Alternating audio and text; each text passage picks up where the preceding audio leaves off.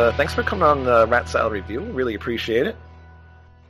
Hi, no, um, thanks for having me, man. Uh, we are here with. Appreciate Uh, I'm going to try to pronounce your name right because I, I usually say I say Jorn Land, but I've been watching uh, YouTube interviews and it's Jorn Landy. Is that correct? Well, it's, well, usually they don't use the j. They usually say Yorn. yeah, yeah, Jorn. Jorn That's yes. simple. Yeah, Yorn. That's usually my, my issue. I can never figure out how anybody pronounces it. Everybody does everything different. the right one. If you were like in Scandinavia, you would say my name would be to say um, Lande. Okay. Lande would be right. the, the the right way. But actually, I my native name is. I mean, it has the the slash, you know, which is Right. uh, similar to the dots in uh, Swedish or that they use in Germany. Yeah. So it's more like a like a ö. Oh, okay. So it's like a, it's actually more like uh, it's like in the Vikings, you know, uh, Björn Ironside. Oh, all right. Uh, Uh, so it's it's it's it's it's, it's actually when, when if you you know if you pronounce it uh, right Right. Yeah. like so so but but the thing is you know you don't have uh, you don't have this letter so Right. you know everybody from the US or England or most of the countries they would just um, say yarn you know so Yeah. Yeah. Yeah. Right, that's cool. why I, I, ended up using that as a as an artist name uh, just skipping the slash you Yeah. know Yeah. Yeah. Right, Cool. Cool. Well, now I know. Awesome. All right. Well, um, actually, now you have a. Um, I guess this would kind of can be considered your third covers album, since your first one was kind of like a mix of uh, like originals and covers, right? Um, uh, yeah, well, I've, I've done a few, uh, you know, I've done mostly original records, but there's, you know, this is kind of more like a like a portfolio of, of albums I'm planning. So you got the first heavy rock radio, and then there's the second one, and uh, I already have a a list of uh, 50 to 100 Wow. more songs that I've, you know, I'll, I have to go through, and uh, probably going to do a third one, maybe even a fourth Wow. in the future. In the future, in the, in the future. Oh, just because this is a kind of a cool thing, I think, because Yeah. it, it um, it's a chance to uh, to to do some of this or perform some of the songs that I grew up with, or the songs that I've had ideas to do Jorn style. right. Uh, we introduced the the, the term to Jornify a song um, with, with these records, and um, so we we try to uh, you know imagine how a song would uh, sound if we wrote them ourselves, you know, Right. or if we wrote the song ourselves, then and then um, how would we approach it, with, you know, with the music arrangement. So Yeah. um, that's the, you know, and uh, uh, usually you know it's it's it works. You know, it's not too complicated because uh, most songs can be um, transformed to a to a, like a more rock uh, or heavier rock expression. So Yeah. it's not too difficult. Uh, some songs are um, a bit more challenging, like uh, New York Minute on this record. It's a bit more challenging since the song was not a rock song from the beginning. It Right. was very mellow and uh, melodic, uh, quiet tune. So, um, which is you know, a beautiful song. Uh, Don Henley is so unique with what he's doing. So uh, also, and um, uh, you know, the, what happens is that when you're gonna do something um, in the way we play, then it's, it's, everything's gonna be a bit harder and heavier, and, and you lose some of the dyna- dynamics um, that the original has. You know, but uh, right. Yeah. you have to compromise a little bit. But uh, I think we were, you know, still, you know, true to the original and um, um, keeping that uh, that vibe. You know. Because it's, Yeah. it's I think it, the heart and soul of the song is still there. Yeah, exactly. Yeah. Yep. Yeah, I was just gonna say the core of the song is still in there, and you can still tell it's that song. there. It's a bit more powerful and Uh, energetic. right. You know. Yeah, it's done in your way. Yeah. Yeah, so yeah, I have to sing it a little harder than Don Henley though. That's you know when the band starts playing and you get you know the, the big bombastic drums and uh, powerful guitars, you know, then it kind of you have to you have to sing a little bit uh, harder to to cut through everything and to, to make a good balance.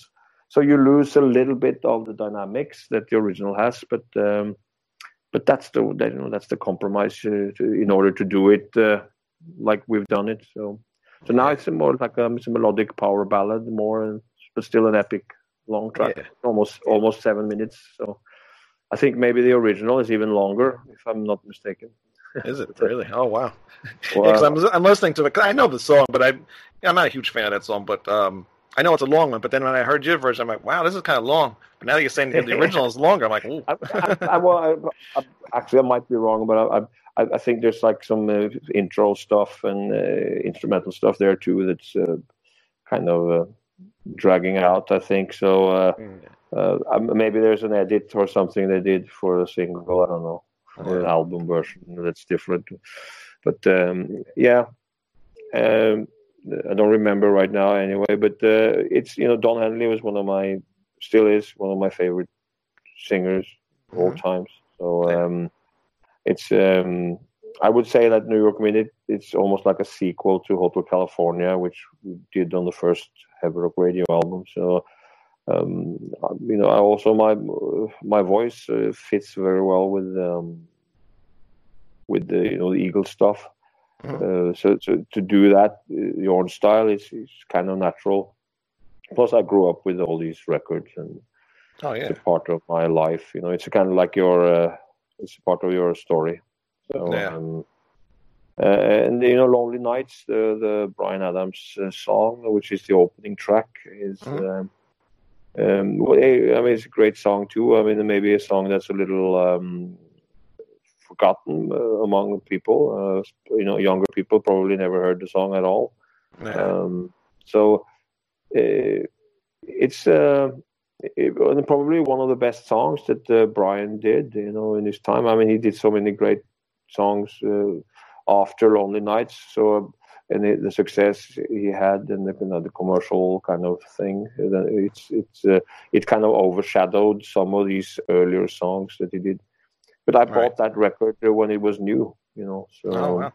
around 80 so 1980 so it was uh i don't remember when it was 80 or 81 or something so then and then was it uh um but anyway you know it's uh, i just you know tried to do some of the songs that um i grew up with that i love to to sing and that i could imagine your style you know, Yeah. done your style Yeah, yeah, definitely. Yeah, winning is another track, uh, which is a good example on that. Uh, originally uh, released and written by Russ uh, Russ um, Ballard, uh, but then I, I I never heard the the original version uh, uh, till like the, the recent years. Um, but I heard uh, the Santana version, so that's that's where I came. You know Mm. across that song through through Santana in uh, where was that? That was must have been eighty one too, around that time. Yeah, uh, so I probably heard that the same year or year after it came out. So um, um, and, and uh, Alex Ligertwood uh, from Scotland, he you know was a uh, still is a great singer. Um, I used to listen to to to like his voice a, a lot, and uh, you know I already had the the marathon album from '79, Mhm. which uh, had some great songs on it, and um, so no, so when the Zebop uh, Santana album came out, uh, you know I, I was already familiar with with him as a singer and a big fan of his voice, and his Mhm. performances was really outstanding. I he sounded almost like he was a you know like a like a black guy with a lot of soul and I didn't Right, even know when, when I saw a picture of the guy and it's like is that him almost like like almost it's like a like a, the, with the beard and uh, almost like red right. Yeah, yeah, yeah. red beard is, is kind of and um, looked like a real Scotsman and uh, and I thought wow I was surprised you know because he sounded uh, so soulful and yeah. it was surprising. Um, yeah, and and we added the Scottish bagpipes to the song. Um, Right. it was uh, kind of uh, symbolic. Because Alex uh, came from uh, from Scotland, so it's kind of small bits and pieces there that we, we find a bit uh, funny. So, Mhm. uh, and it worked for the song. Um, I always liked that song. Um the choruses uh, on the Santana version had uh, a certain keyboard structure. It was easy to to just replace that keyboard structure with uh, with heavy guitars. Mhm. A bit a bit similar to what we did with um, the the the the Frida song. Uh, I know there's something going on, Mhm. Which was a similar approach. Which it, it it had some keyboards and it had very like a uh, it had some clean guitar and stuff, but it was really not a guitar based song. So we just kind of followed the the more keyboard oriented uh, structure and, and replaced it with, with guitars and that's it. you know. So Yeah. that's pretty similar or pretty easy and um, natural. Um, but then you have like you know some of the other songs that were more challenging, like uh, yeah, like I said, like New York Minute, for example. So I mean, we had the same with the with the Hotel California. It was uh, when we did that uh, um, a few years ago. It was um, same thing. You know, how do you do that song? And, uh, Right. stay stay true to the original somehow. Um, uh, so that was a little bit more work and uh, took a little bit more time and brainstorming to do. But uh, I mean, it's, it's such you know the songs are so good that uh, you can't change too much if you want to stay true to the the, the same uh, feeling of the song. You know, then you can always sing it a little harder, and you could uh, boost the energy level a little bit, make it a little bit more powerful and bombastic sounding.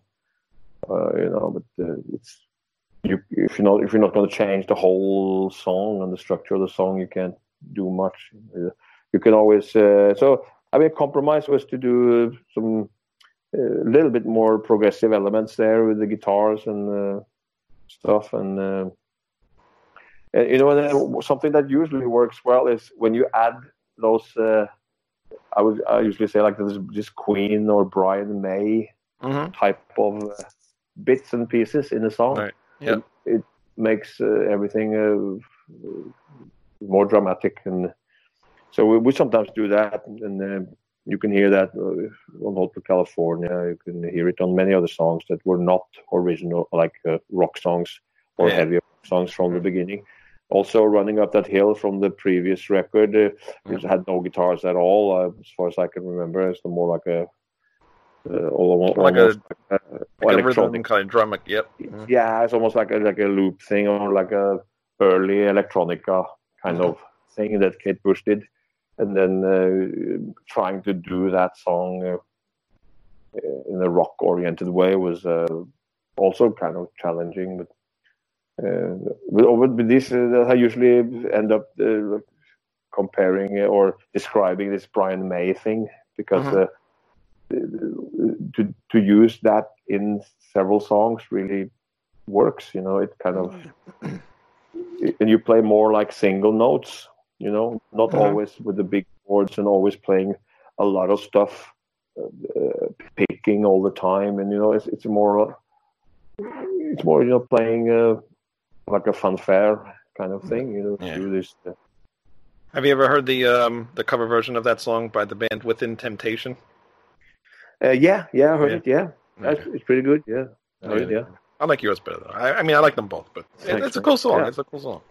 I think Uh, we're, we I think we're all uh, maybe, um, yeah, we're, we're, we're all, uh, you know, seeing the picture uh, Yeah. different, you know, the perspective to say it's, one thing isn't necessarily better than the other always, Right, you know, yeah. even though, um, uh, I mean, if- there's, there's different ways of doing things, right? Uh, it depends on taste and how you, what you prefer and not. So, Yeah.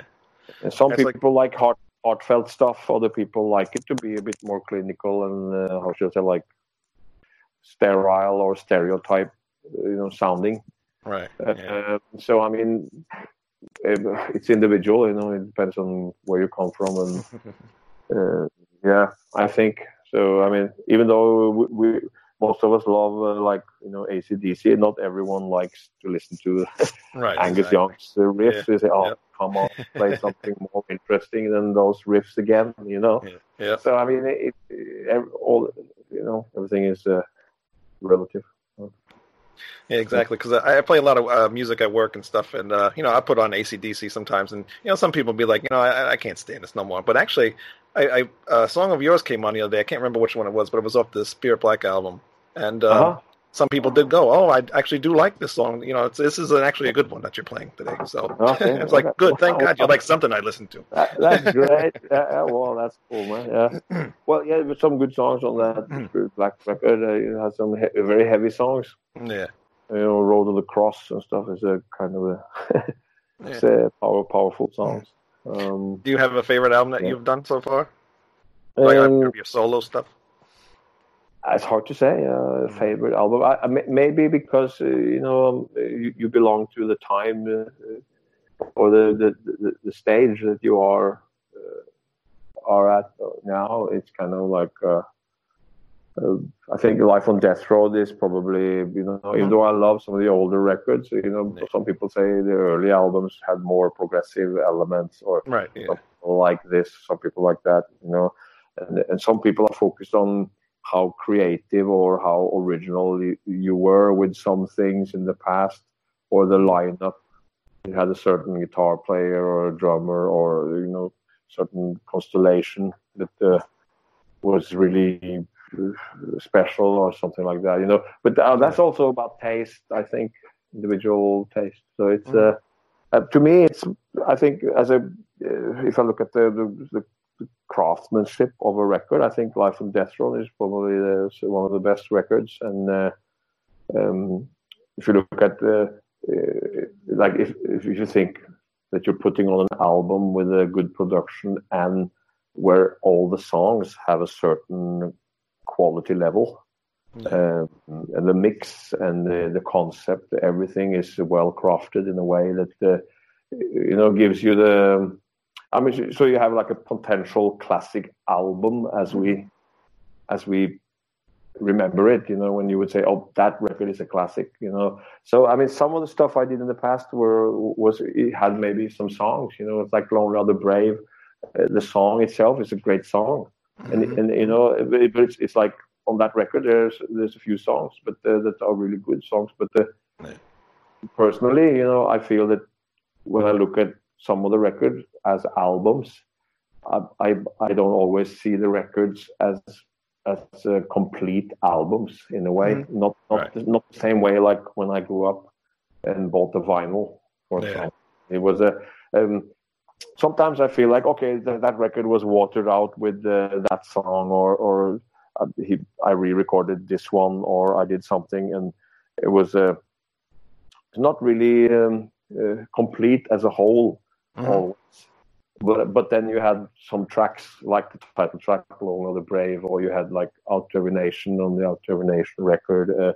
Some songs that would uh, be really classic songs in a way in the in the Jorn catalog that you would say, "Wow, that's fucking good songwriting, great, great performances," you know. But Mm. all the songs were not necessarily always uh, fitting in context. You know, they were a Right, bit, yeah. sometimes a bit, uh, yeah. Is is there I- one song? Cause I I- I know you've um, Yeah. I know you've re-recorded some of your songs. Is there one song that you really didn't like and you had to re-record it because it just bothered you so much? Well, it's a lot of songs I would love to re-record uh, still. Um, well, and um, no, I mean usually we never had time to re-record anything. So you know, um, I did a couple of tracks. I tried uh, in the past to do a couple of different versions of, but uh, Right. uh, but you know they're not necessarily better. Maybe they're better sounding, hmm uh, and and you feel that you had a better maybe you know it's it's always you gain something and you lose something else. You know the freshness and the energy of the original first one was maybe special, you know, and then you were not happy with something. Maybe you thought that it was you know, sounded too thin or too progressive arrangements or whatever, too technical stuff going on. Maybe you wanted it to be simplified and sounding bigger and stuff like that. But um, but then you try to do it, and then you realize, okay, so I'm singing better on the new one, or sound like a more grown-up, powerful singer. But the result was not really better. It lacks Right. maybe some of that freshness and energy that the original had. So, um, Mm. but uh, you know, times are hectic, and uh, we don't have. Uh, you know, we don't have time to do to do a lot of uh, extra stuff anymore. You know, so uh, it's like, uh, and and then you ask yourself whether it's necessary. you know, yeah, right. to Yeah. do it. So it's like, is it really? Will, will the, uh, I mean, does the world um go bananas because you do it? right. Yeah. not, not really, you know. So it's it's more about your own personal need Yeah. to do it. You know, it's like I gotta do that song. So then you know, I might do a song, and, and, and uh, I have a couple of songs in mind which I might want to do in the future. And uh, uh, but I didn't have to re-record them. Actually, I could have just opened the old uh, tapes and uh, or you know remixed them and added Right, stuff Yeah. uh, and then it would be fine. But some of the songs don't. Ex- I mean, some of the, the albums don't exist. There's a Mm. couple of records uh, which where the master tapes are not. It's like older ones. Which Oh wow. they're, they're, they're gone now. Mm. Um, the, the, and and uh, you can't do. So I don't have everything I've done, you know. Uh, Oh wow. so I, in that sense, you, Yeah. you can't. You, you have the you have the actual mixed masters, but you don't have the the actual uh, uh, tapes. You know, where Right, you can separate the tracks and stuff. So Right. so then you have to re-record it if you're Yeah. going to do it. Um, but uh, you know, time goes on, you know, and you record new stuff, and uh, and the, and the and the records are coming out so frequently now. That, that- Yeah. that Um, I, I uh, when I first saw you, I want to go back just a little bit. Um, when I first saw you, I saw I used to uh, buy magazines back when everybody used to buy magazines, and there was an Huh? ad for uh, the band the band Ark. oh yeah, sure. Yeah, and uh, you were, I guess you were you you look like a, a part of a tree or something. What was up with that? yeah. I, I guess we had some idea at the time. Uh, we were signed. Uh, well, we had some various distributions in, in in Europe, but in the US, we were signed to Steve Vai's label, Mhm.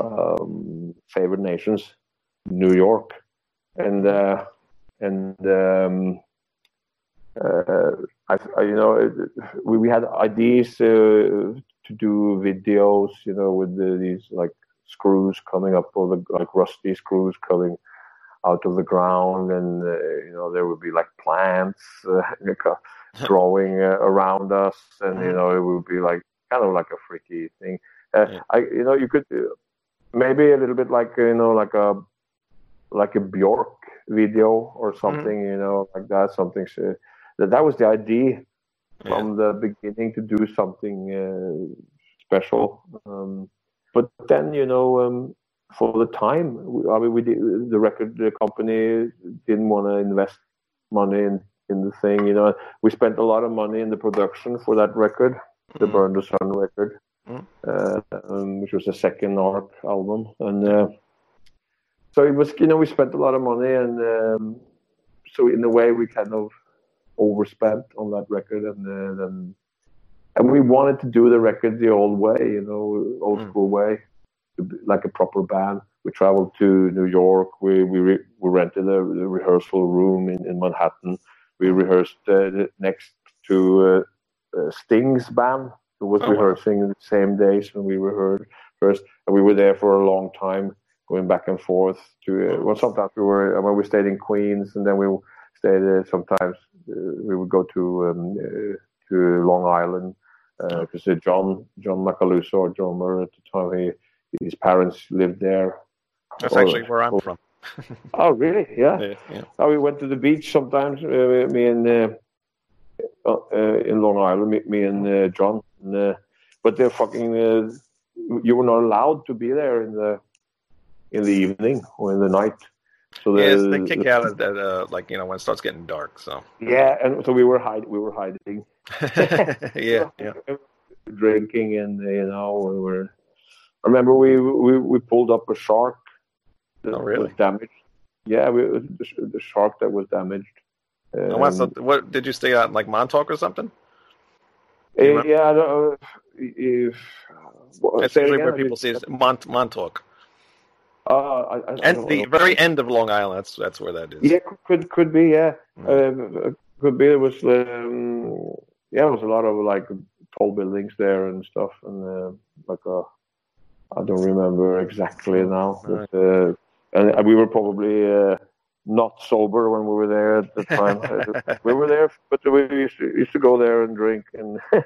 At a point, I would write lyrics on the beach and stuff, and uh, but uh, you know, and uh, in the night we would hide from the police shop.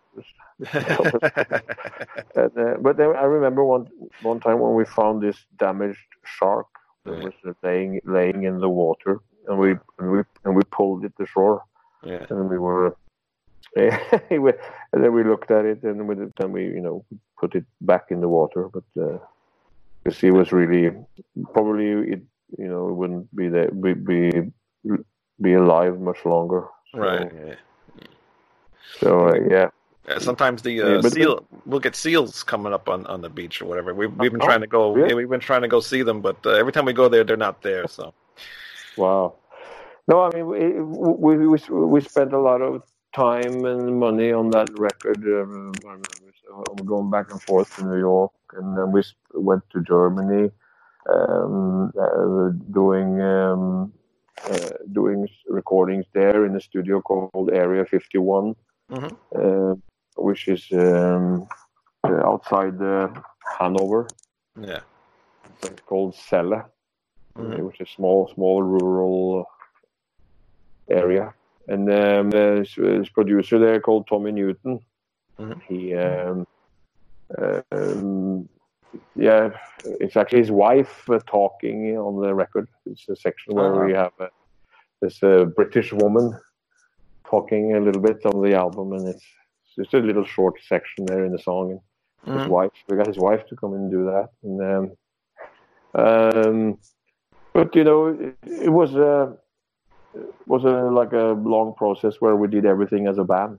So Right. it was a- a lot of flights all the time, and you know, hotels and stuff. So um, we, we we we actually overspent on that record. Though the record came out really great, but in the end, the record company didn't want to invest anything in videos and stuff. And at the time, it was not normal uh, to for for for every band, uh, not in rock and metal, to do videos. Uh, you know, especially not when the indie scene started to build up Right. Yeah. from the early '90s. It was like still, you know, it was normal to just do a record Yeah. and that's it. And and you know, and okay, ah, we didn't do a we didn't do a video for this record. Okay, so uh, maybe for the next one we'll do a video. You know, it's more that way of thinking. And uh, um, yeah, so um, so that, so that's that. But the the idea was there, and that's also one of the reasons why um, that band ceased to exist because uh, we we we didn't have uh, we didn't have uh, the right uh, team and the right uh, people around us, you know, to make uh, things work for, for that band.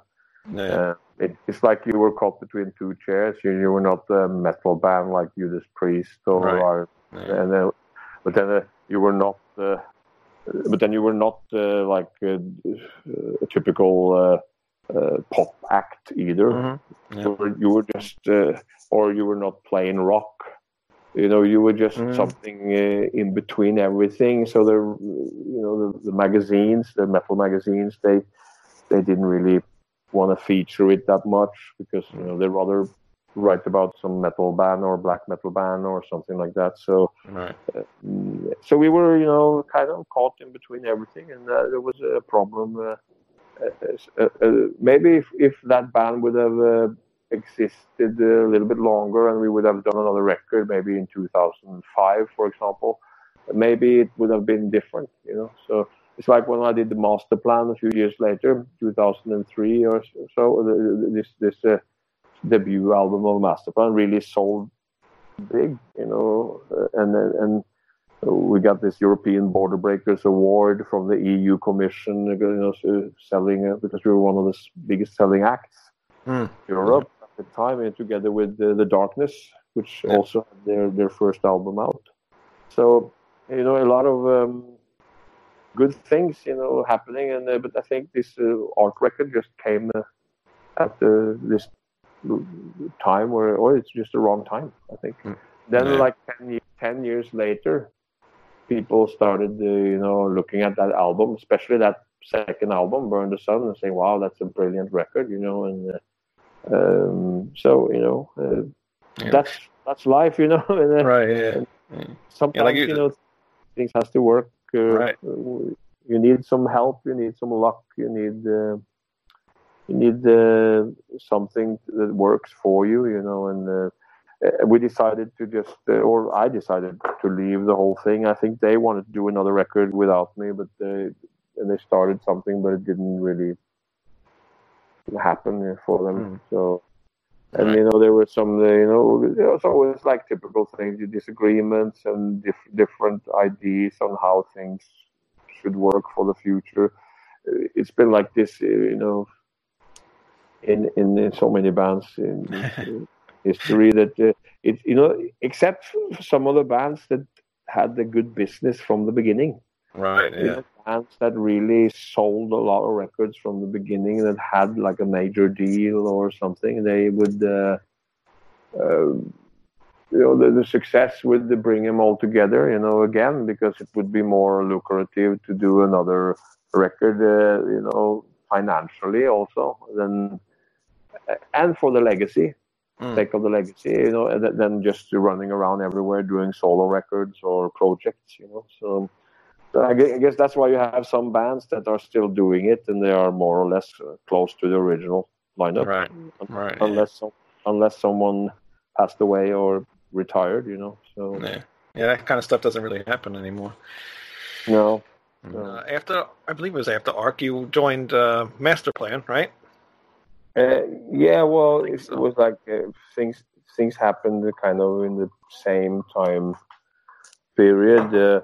Uh, uh, we did like this project in the in the U.S. too, um, or like it was kind of like a European uh, American thing, you know, with this Millennium band. Mm. Like, uh, with Ralph Santolla on guitar, who used to, used to be the the play the guitar player in in the band called Death Okay. a long, long time ago, um, uh, which was more extreme uh, metal. Uh, but uh, then, you know, he, he was also into. I mean, sadly, he passed away uh, not too long ago. So, but oh, uh, really? eh, but uh, yeah, so. Um, but it was uh, like a partly an American band and a European Oh, band. so we had Is like that the yeah? That's uh, Mundanus. I can never pronounce the name of that band. Mundanus Imperium. Yeah, oh, no, no, no. That's that's uh, that's uh, that's uh, that was a Norwegian thing. So Oh, okay. this band was uh, just we did, we just did one record, and they did another record with another singer, and then there was some compilation coming out uh, with the mix of songs from both records. Oh, Mil- Millennium. So, Millennium. Yeah, Millennium, yeah. So, Oh, okay, So, yes. so, so that that band was um, kind of different thing again. Mhm. Um, everything happened in the same time period, actually. If you look at um uh, you know, Ark, uh, Burn the Sun, Millennium, uh, uh, the, the, the this uh, the beginning or the, the, the, first couple Jorn records and the Masterplan. Mhm. Everything was kind of like uh, this this like two three year period there that things happen, you know. So Yeah. I would work work at something, you know, and then I would go back home and work on a on another thing, and then and they would just be released with like six months uh, to ten months, you know, Yeah. So Uh, you, you were real busy at that time, I in, guess. interval. Yeah, yeah, I was busy. Uh, yeah, so it was. Uh, some of the stuff was stuff was recorded but not uh, released right away, and so on. So, Mm. I mean, we started even for the Masterplan stuff. We was done uh, like uh, earlier. I mean, the album came when I said 2003, but uh, we did it like 2001, 2002. We we were working on it, you know. So. Mm. So, and you know, at the, and, and at the same time, I I did like the World Changer album, Mhm. um, came out, uh, so, you know, so and uh, just released uh, Burn the Sun before that there, and the and the, the Beyond Twilight stuff. So uh, it was kind of like a uh, multitasking uh, Yeah. period for me. yeah. Yeah. Um, uh, were you? I guess you were probably busy, real busy with Masterplan going on tour, right? That was probably the bigger one out of all those at the time. Um, well, it was, it was kind of like a yeah. We did a couple of tours with that band, yeah. But it was uh, it was all right. I mean, it was uh, um, I mean, we, we didn't do like all the like the, the biggest places. So we did some uh, some bigger shows, but it wasn't it wasn't like a down to earth tour really. And I remember one of the tours we did, we had um, we we did one tour actually with another band too, with uh, with Hammerfall Mhm. from Sweden, and and and there was another band which which which was uh, which had uh, Gus G playing guitar. So he was so Gus was playing as a like a special guest or as like a, like support on on that Oh, tour. wow. So he, the band. So it was the, that was the first time I I, I, met him, and uh, you know, he was so young at the time. Um, uh, you know, still he's, he's he's young, kind of, but you know, Mhm. at that time it was just that kind of crossover, you know, before he he was still looking like a teenager, and uh, Right. you know what I mean, and very Yeah. very humble and very, uh, I would say, hungry to to to do do something great, you know, in the music business, and he was. Uh, uh, but he's, he's working so hard, and he was already back then, uh, you know, getting into the scene, you know, doing stuff uh, f- uh, for Japan, you know, Right. Burrn magazine, and um, always uh, uh, doing stuff to to to get sponsorship, you know, Mm. to get uh, things going for him, and and he worked so hard, and he and then a few years later, he suddenly played with with Ozzy, and he was kind of like, right. "Oh fuck, you really, you really uh, did something right." So it was uh, you know, he was always a a, a great guy and uh, and uh, someone who worked very hard. So I really uh, respect him a lot, I really like him as a person. He's a very nice guy. But he's, you know, he's very focused on what he's doing, and which is what you have to be, you know, if you're gonna survive in this business, especially if you're gonna make a living from music. So, yeah. Did he ever uh, ask you to join Firewind? Because I know he was having uh, problems with singers and stuff. Uh, yeah, well, we talked about doing stuff together. I mean, we wrote uh, the Optimist together for life for the Life on Death Road record, uh, the Jorn record. So, uh, so me and him did that one together, and um, and he played some solo stuff on the album. On uh, well, Love Is the Remedy, he plays on. He also plays together with uh, Craig Goldy on uh, the title track, Life on Death Road, and Yeah. which has like three different uh, guitarists. So Oh, wow. has both Craig, Craig and uh, Gus and uh, and Alex uh, Beyrodt trading off Wow. Yeah. in, in, a, in a long uh, solo section there. And Mm-hmm. these solos are really great, and really epic stuff going down, and some of the best stuff they ever played on on, on, on that song. So Yeah. that's my opinion. It's really great. I'm really proud of that record. So and especially that song. It's a long, epic song, and it came out uh, really great. So yeah, it's, a, good- it's it's it's great to to listen to that record uh, and, and especially that song because it's uh, it's a good energy yeah. So, so he never asked you to do Firewind with him or anything? Uh, no, not really. I mean, uh, we talked we talked about about like doing something in the future, and uh, he maybe mentioned a couple of things in the past, you know. But I mentioned also a few things, you know, if he would be willing to play with me, you know, and Mm. do stuff. Um, so we, but you know, we were all busy, and uh, yeah.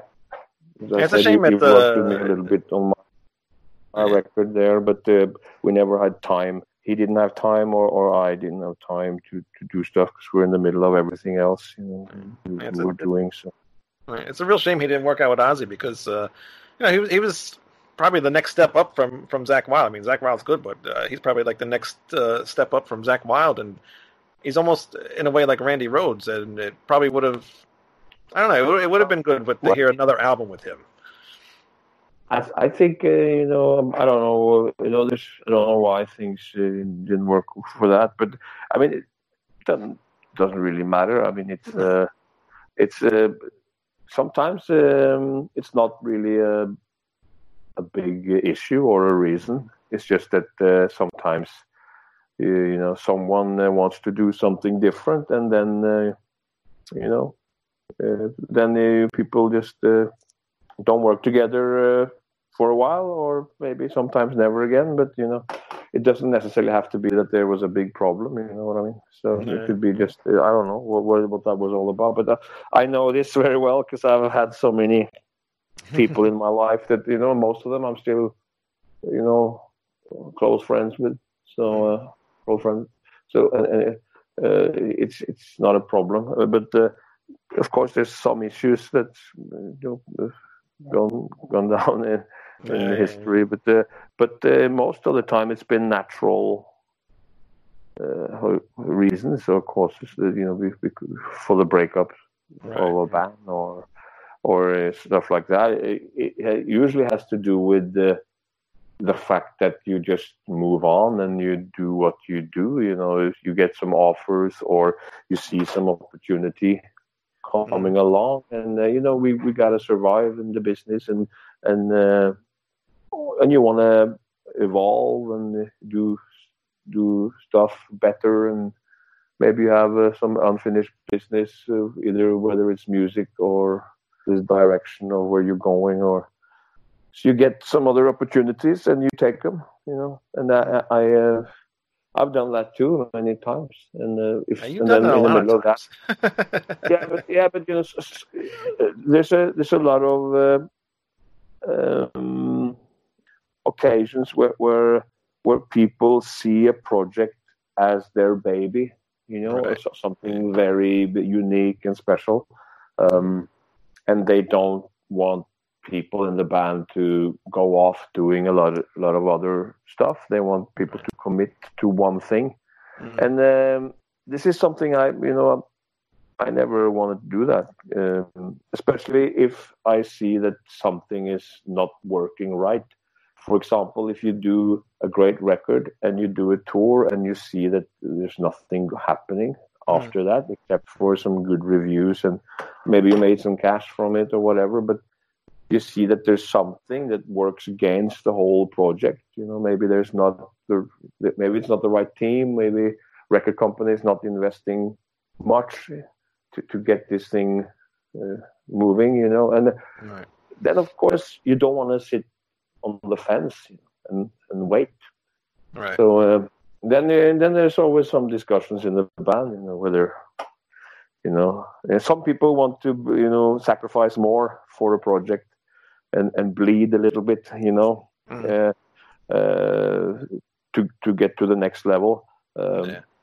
I've done that too a, a few times, but the the older I got, the, the more important uh, it became. You know, or it got to be like to be uh, productive, to be a constructive guy who's who's working. You know, that keeping your support your family, keeping everything together. Right. So, so I mean, it, and the times we live in, I guess, is the same. A lot of, uh, a lot of uh, things always hanging in the air, and I think people are now getting used to the fact that you just have to work, you know, and you have to be Mhm. on top of the case every year. You can't just uh, can't just wait to, to you know be to, like a martyr, thinking that this one band will be the new Pink Floyd or whatever. People, you know, you want to, you know, uh, Right. uh, it, it's kind of like a, a surreal thing. You know, you have to be realistic and. Uh, and if you want to make a living and uh, have a good career, you, you just got to work. You got to Right. keep keep the flow. Is that what happened so-? Um, yeah. Was it? What was that? Sorry, no, that you said that's that's that's all. Uh, you know, Oh. it's. Yeah. Is that what? Uh, I guess what happened to, with the Masterplan with you leaving? Yeah, that was that was more the the music um, style Mm. and the direction of the band because uh, since the first uh, record did so well, Mm. um, and um the second one that did uh, also pretty pretty good, but uh, it sold less than the first one. Yeah, really. and uh, and then yeah, and then uh, yeah, there's a record called Aeronautics. Uh, Yeah. It was still a great record, but uh, something happened with that record that uh, that made uh, the record company ask for uh, you know um, a different approach. At the same time, Yeah. you had a couple of guys in the band, you know, who came from another. Uh, another band, which uh, the German was a German band, Helloween. Yeah. uh, Are you a fan and, of Helloween?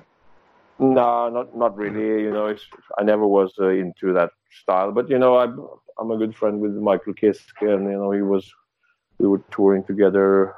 With right, good, good, thing, good thing you said that because they're my favorite band, and if you didn't, uh, yeah, you know yeah, Kiski no. now, so all right, you're all right now. Yeah, yeah, good. He's a good, he's a good guy, you know. So and then we had a lot of fun together. So I really like him, and we we're both big Elvis fans, you know, and we yeah. we were uh, singing Elvis uh, in the bus and everywhere. Mm. always uh, suddenly there would be like a at the end of the tour we had like great duets backstage with Oh, really? second harmonies you know elvis stuff Mhm. Yeah, yeah, it yeah. was a laugh Had- we had fun on that tour uh, but the the thing is um, the thing is uh, you know when someone wants to go more power metal you know and the record company wants to ask or ask you to think about the a certain formula, then uh, that's where I went off track with it. You know, I just Yeah. I was totally against it. I, I just said to everyone that the reason why we had the magic we had you know in the in the for the first couple of records, regardless of uh, of if the sales were less on the second one or not, you know, it was uh, still pretty. Uh, it sold pretty well Yeah. so um, uh, still good, you know, and and and and so I just realized that uh, it's not my cup of tea, you know, to to to to go towards a more uh, power metal, Right. clean, pure power metal um, uh, direction. Uh, Mhm. It was not really where I wanted to go, and and I felt that the elements we had on several of the other songs, you know, so many great songs on Yeah. on those records, and uh, they have nothing to do with power metal, really. Right. Uh, I mean, you might have certain songs that you know with the fast uh, double bass drums, and it, which has even some of them with, with these little, I would say, like Helloweenish uh, influence from. I mean, because of Roland and Uli, Yeah. and from Helloween. So.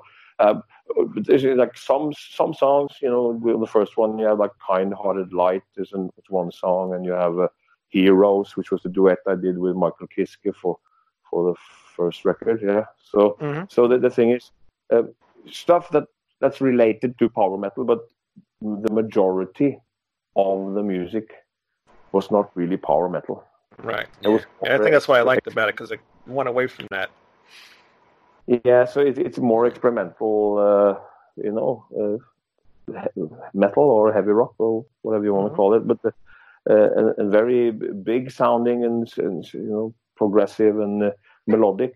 So I I, I think. Uh, um, yeah, I think that's that's what I wanted to do again. You know, I just wanted to develop that style in a natural way, like like a proper band, a Yeah. band that just writes together. The singer, uh, you know, works freely with the, with the compositions, and you you throw everything together, and and you have a special chemistry.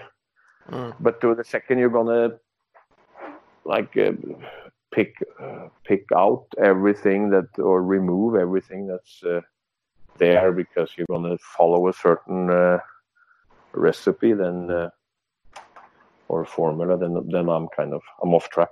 So you know, and that's So- what I said. I'm I'm, not do I'm not doing a third one uh, uh, because of those reasons, and it was not because we were having any issue or I was difficult to work with or they were being difficult or anything like that. It was just the the direction of the music, basically, um, the wish from or the uh, kind of like the wish from them and from from um, the record company that they wanted to to change the direction, uh, and they were believing uh, strongly believing that the first record sold well because of the faster power metal songs on the album, Mm, really? um, and uh, and and uh, and I uh, I thought that you know this is not the main issue.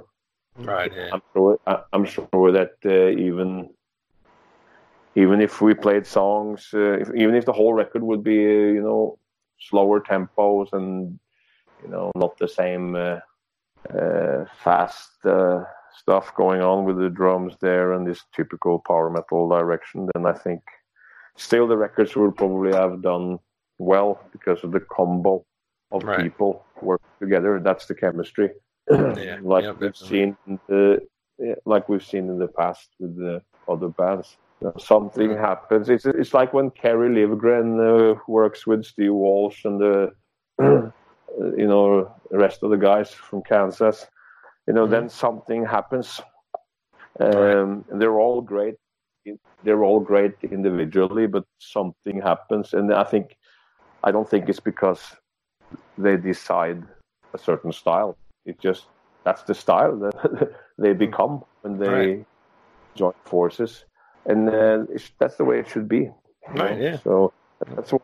And uh, when uh, I did this uh, third record in 2010, when we decided to do a comeback uh, record, kind of uh, with the Masterplan, then it was uh, well, we we we didn't have uh, Uli anymore, but we we had the Mike Terrana for that record, but uh, uh, for the drums. But um, that's also a good record. But for that record, we found back to that um, um, creative freedom where where I just did what I felt like doing, and you know they would sometimes or Roland would sometimes be picky when we were working in the studio. Say, ah, I don't like that, I don't like that. So sometimes I Mm. would uh, do change stuff, and I would say the same to him. Ah, I think you play too much fast stuff. You should play more open riffs or whatever, you know. So Yeah. it, it sounds more powerful, or uh, Right. yeah.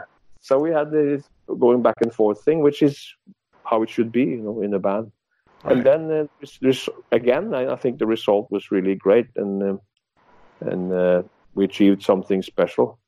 So Mm-hmm. uh, the reason again for, for and when I did that record, I didn't really join the band again to be Oh, a really? permanent member. You know, I just we agreed Mm. uh, to do a record, and so it was a you could say it was something that we needed to do because we never did the third record that we really were supposed to do back in the day, you know, and then it was kind of like a What happened? yeah, um, okay, a company from Roland. Yeah. Sorry, sorry. uh, do you know what happened to the the guy who took out the third album that they did without you? What happened with him? I don't, I don't know. be with Ryan. Um, uh, oh, uh, yeah, yeah. No, I, I, I don't know. To be honest, I, um, I, um, I just know they did a record and uh, that's it. You know, I remember I saw the, I saw the single, or like the video from the song on YouTube, and that's all. And, uh, I never listened to the album except for Oh, a no? couple of songs. Couple- You don't couple of check it out? No, I, well, I, I, I listened to a couple of songs, and after listening to a couple of songs, you know, the single there, and then there was some uplo- upload from the record. Listened to that, uh, and uh, um, and it was kind of like, okay, I can hear the Masterplan and stuff, kind of in in there, and uh, uh, the, singer was, was a good singer, so it was all Mm. all good, but uh, it was kind of uh, in the same uh, uh, formula that. Uh, I expected, to be honest, and uh, it was a little bit more, more in the power metal direction, direction than the, you know, the, which was uh, something I didn't want from the beginning. So, Right.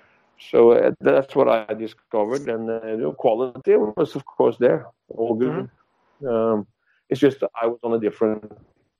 I mean, it's obvious when you when you record a song like uh, you know uh, Hotel California, New York Minute, or you do like a cover song, or you or, uh, or you choose or Lonely Nights from the new record. When you record stuff like that with that type of uh, more classic rock uh, orient, oriented arrangement, um, you it's kind of obvious that uh, that I'm not really into the Yeah, that kind of Masterplan uh, Yeah. style. You know, no, I mean some of it, yes, but uh, I mean I'm, I'm more into songs like "Back for My Life" or "Bleeding Eyes," which is a track Right. we did. Uh, the song that was a bonus track, which was um, it's, called, it's called uh, "Love Is a Rock," which Mhm. was on the maxi single, which is a really great song. Uh, I'm more into stuff like that, which uh, crosses more over to to to more classic heavy rock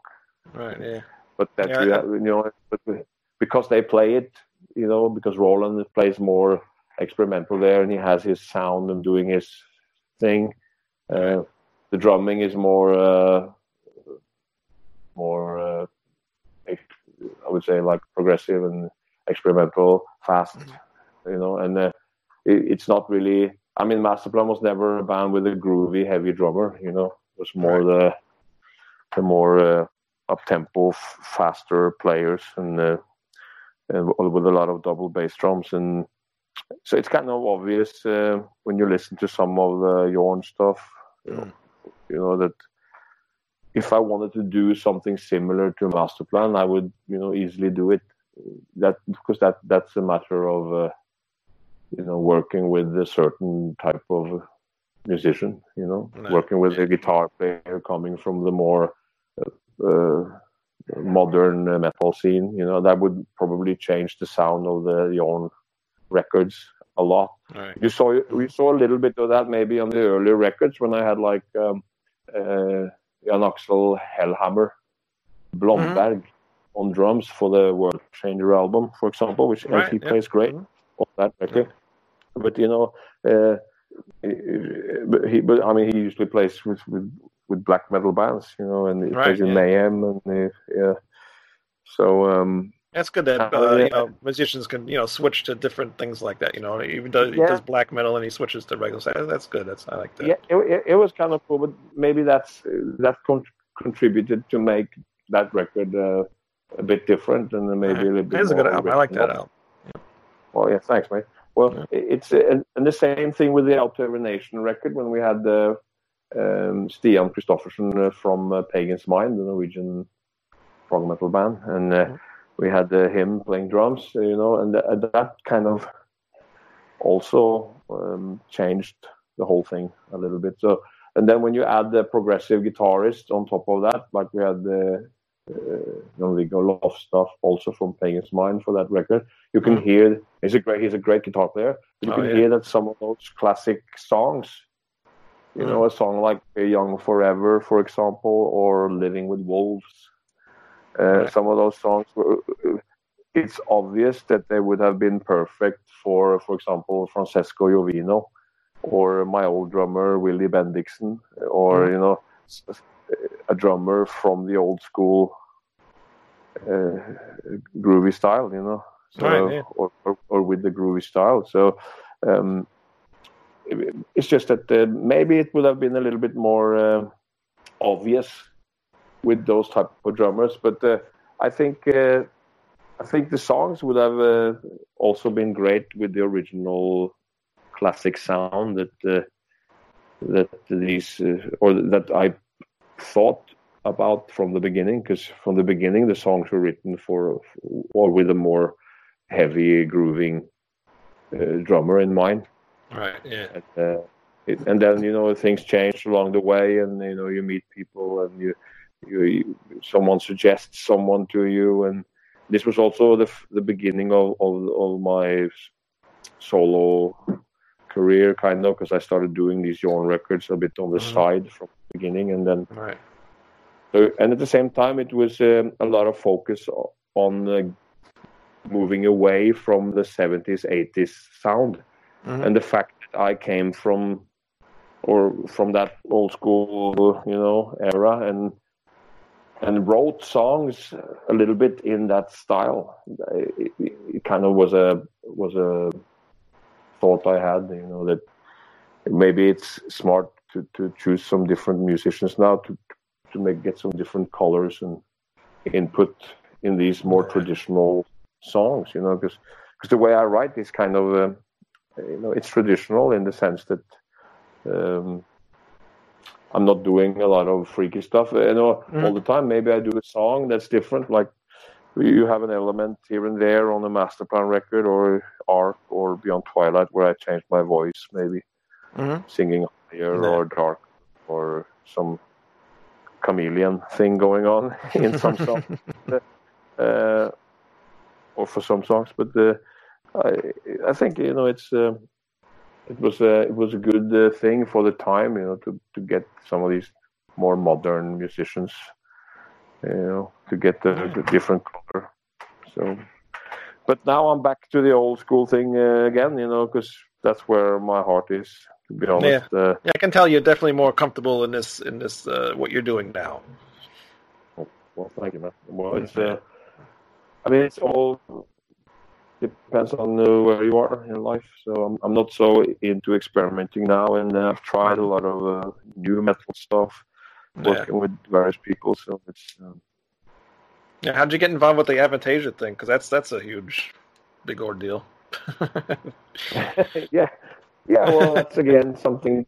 It's like a new thing, which I don't, I don't really connect with the music at all, except for some Oh, of really? the songs or the, some doing. Yeah, Hmm. of course, I connect with like the verses for Scarecrow or the powerful Right. uh, bits I'm singing. Uh, Mhm. I like some of the sections I'm singing for, like this uh, new song, uh, "The Raven, uh, Raven Child." Um, Oh, your phone's cutting out. Well, Avantasia, that's where we were. Yeah. Yeah. Um, uh, no, it's, um, it's a kind of a, it's an original project. It's a Yeah.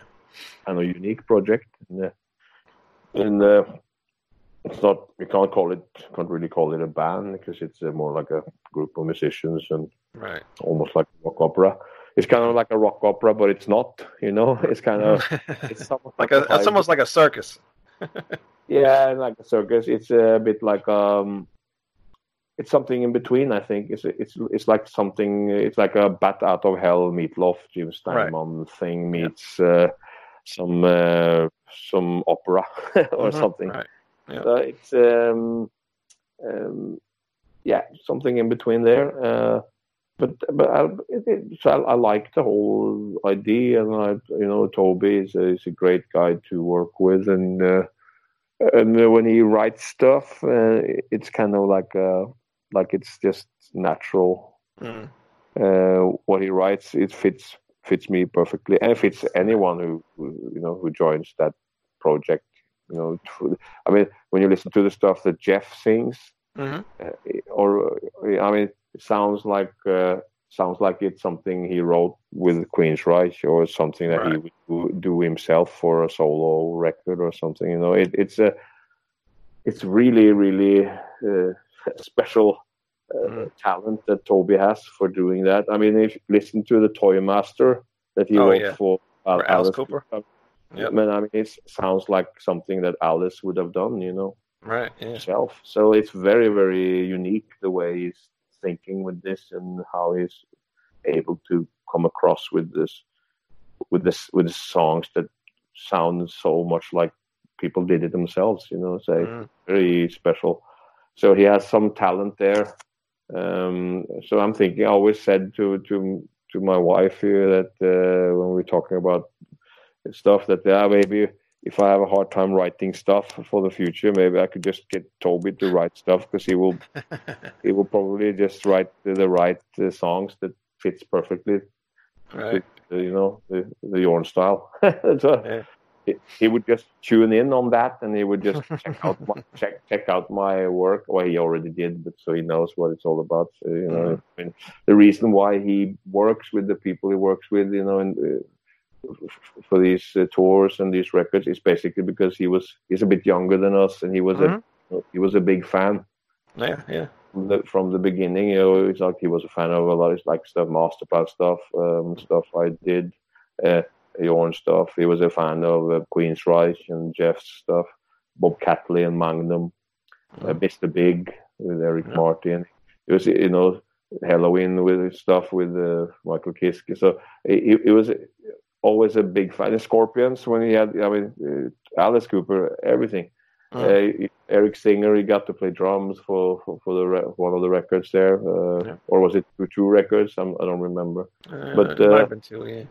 Yeah, uh, but, but uh, it's kind of like uh, you know, he's been uh, you know working uh, towards uh, getting you know to work with some of the people he he really enjoyed listening to himself. You know, so Yeah. Yeah. Yeah. and uh, so and that's the cool thing with Toby. He's very clever with everything he's doing, and he's, he's working very hard to to get the business right and to make everything work here. And uh, thanks to him, you know, this is possible. So that's uh, you know all kudos to him for that because you know it's not for everyone to to make something Right. like this, like this happen.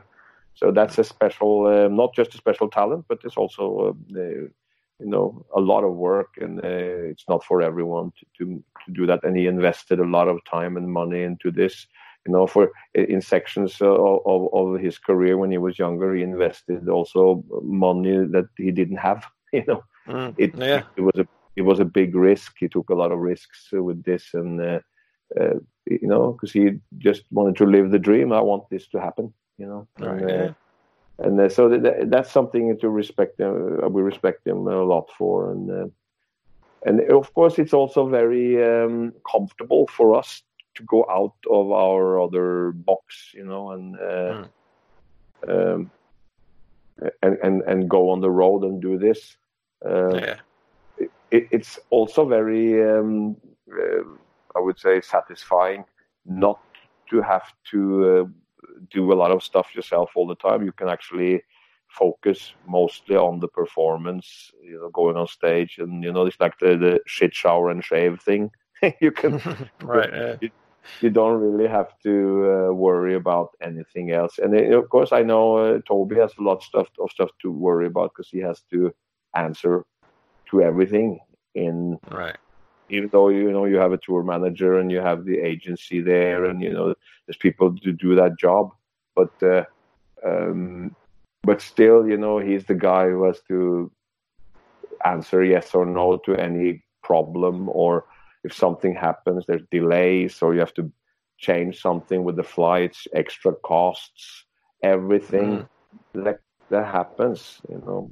If it's the backline equipment every time there's a complication uh, you know with the promoters or you know or as we tour it's uh, he has to always uh, answer yes or no to those questions and find Oh, uh, wow. it has to do with the, you know it has to do with making the calculations work you know for the budgets so the uh, so that you don't have any surprises and Right. that will uh, dis- destroy the whole thing because even though people sometimes think that oh this is so big now they make so much money you know and blah blah blah you know this is the way Mhm. most people think but it's not always like this Right. it's uh, yeah it's good business uh, but it's only good business if you take care of all these things if Right. the, the, the second you start um, you know having problems with the things that don't work you know you suddenly lose a lot of money and uh, so and, and you know it, it costs a lot of money to, to i mean just to pay everybody i mean with 32 people I can imagine. Yeah.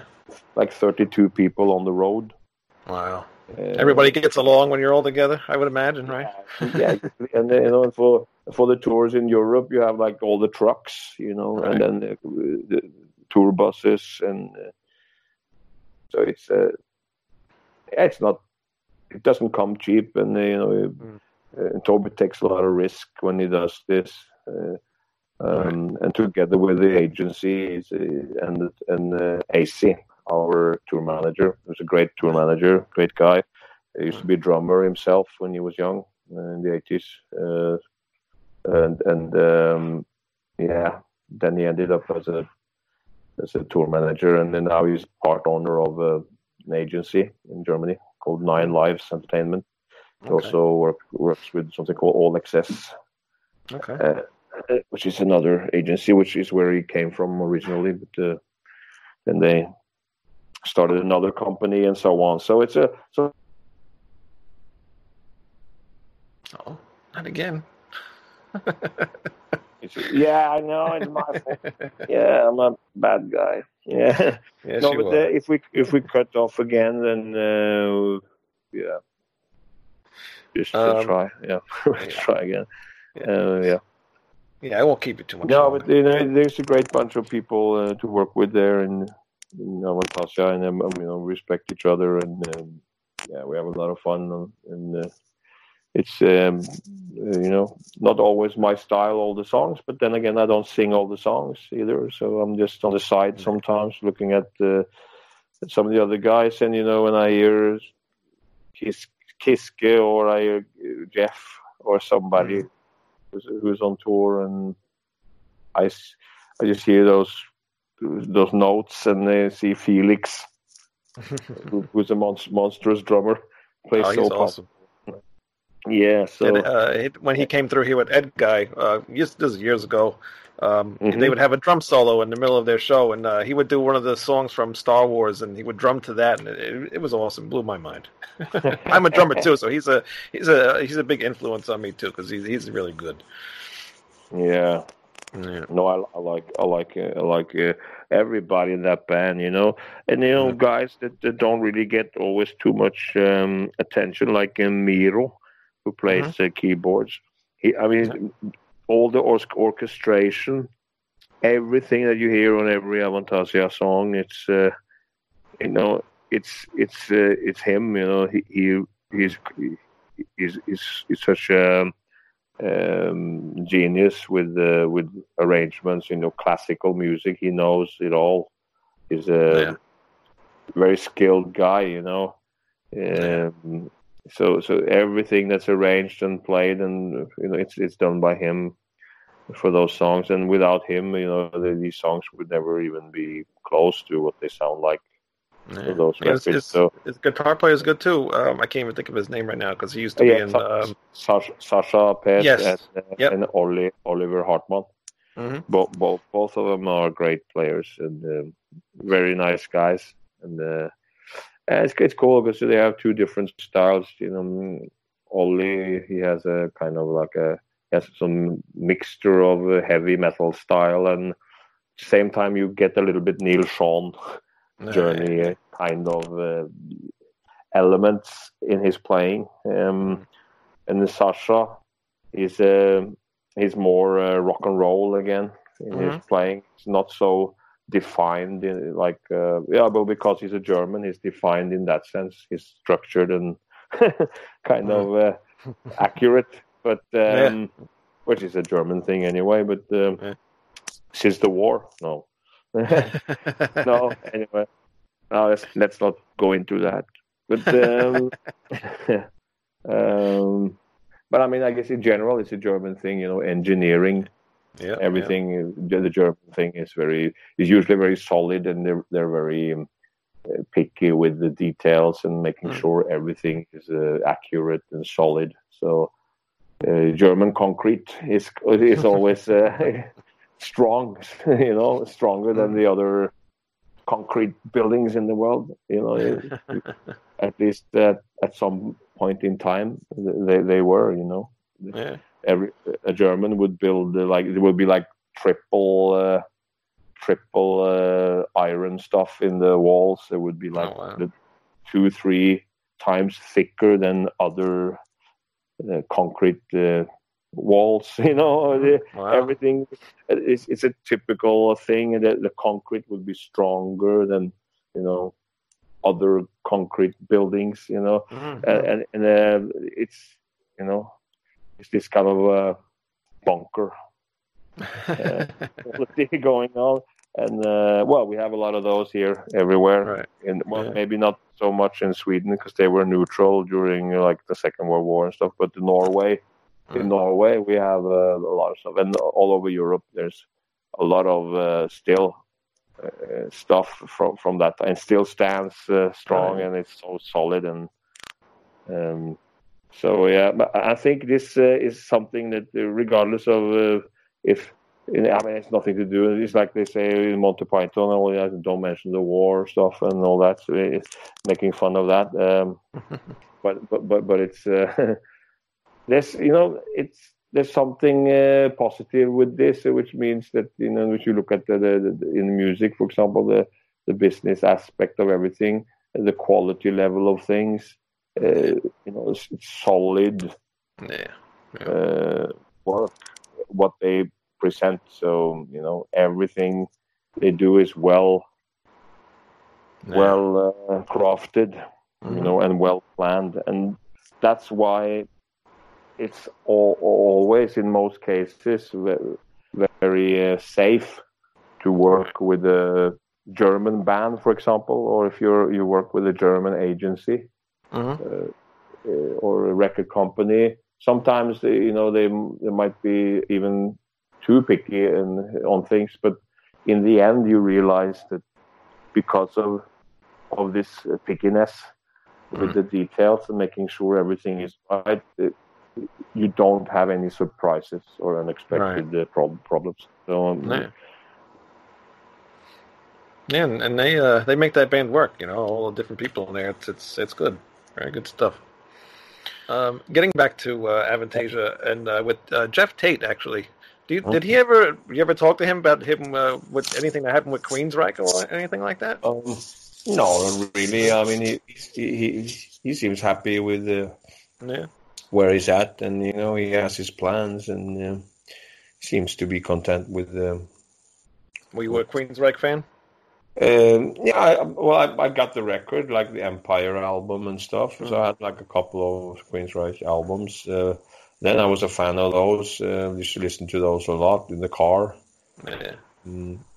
So uh, of course, I mean, uh, most of the people in, in metal and in my from my generation would uh, would uh, know that record when it came out. You know, if you were uh, if you were into the into the the music or in the business, uh, like late eighties, early nineties, you I mean, how could you not? You know, Right. how, how could you miss, miss that record? So, um, so you know, some great songs on that, uh, especially that record that I I liked a lot. So, yeah, and, and, and uh, but I, I don't think Jeff is um, having any problem with the.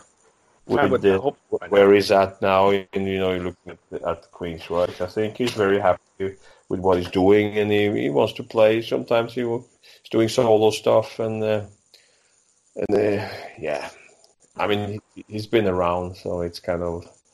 Uh, although I think it's sometimes good uh, to to to break out and Yeah.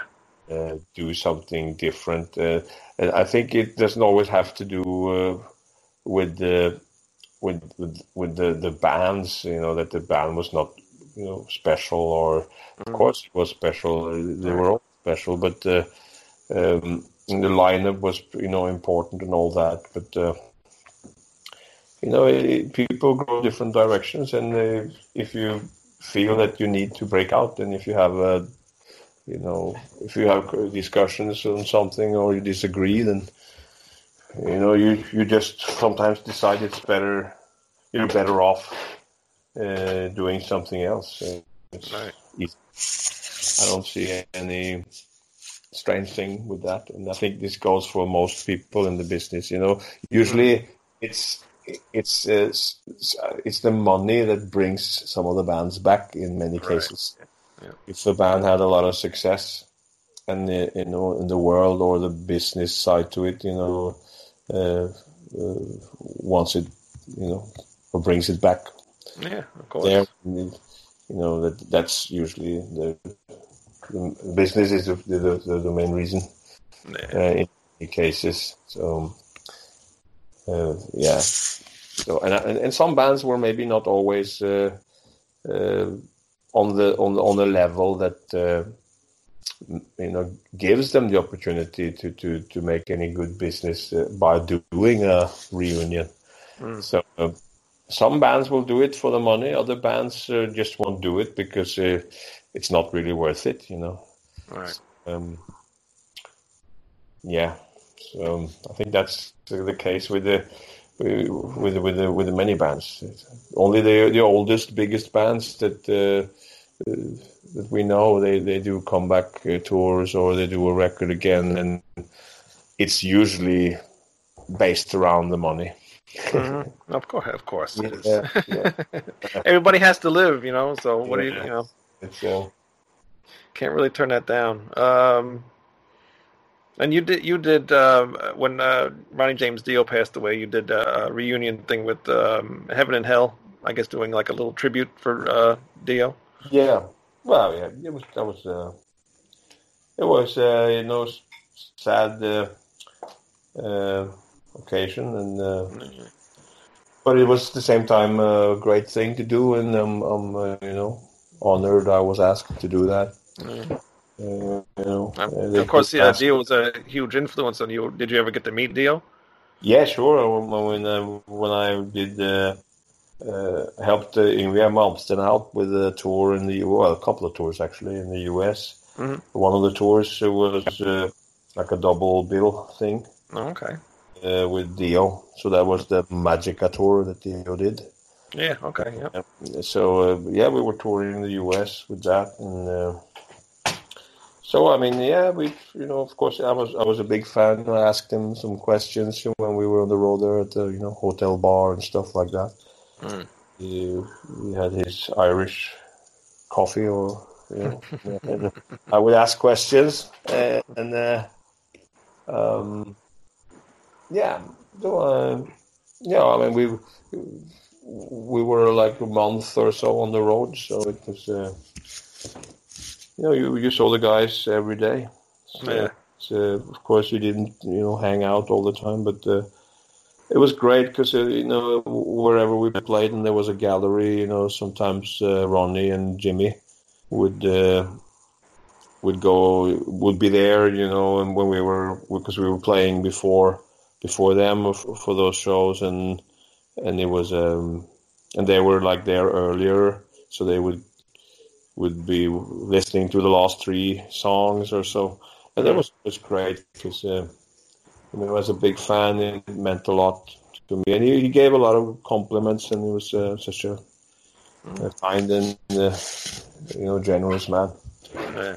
Uh, I remember he walked through the hall uh, the last uh, day of the show. Um, he saw me leaving with my bag, you know, and uh, at the end of the hall, and he was on stage surrounded by a lot of uh, people, or like from his band or crew or whatever it was. And he saw me there uh, from stage, and he came came like through the hall Mm. with his arms open, and he gave me a big hug and, and to say goodbye. And say, "Yeah, Jorn, you're not leaving without saying goodbye." and uh, that was, uh, you know, stuff like this. That shows how much he, you know, how much of a, a gentleman he was, and um, you know, how much he, he cared for other people. He didn't want anyone to feel like, you know, something was not right. So, and he understood, you know, everything. Right. So he knew that, uh, you know, and he he, he uh, gave me a lot of uh, compliments, and he, he answered some of my questions, you know, about stuff I, I was, you know, curious about, which helped me a lot in my own uh, decisions uh, for the future.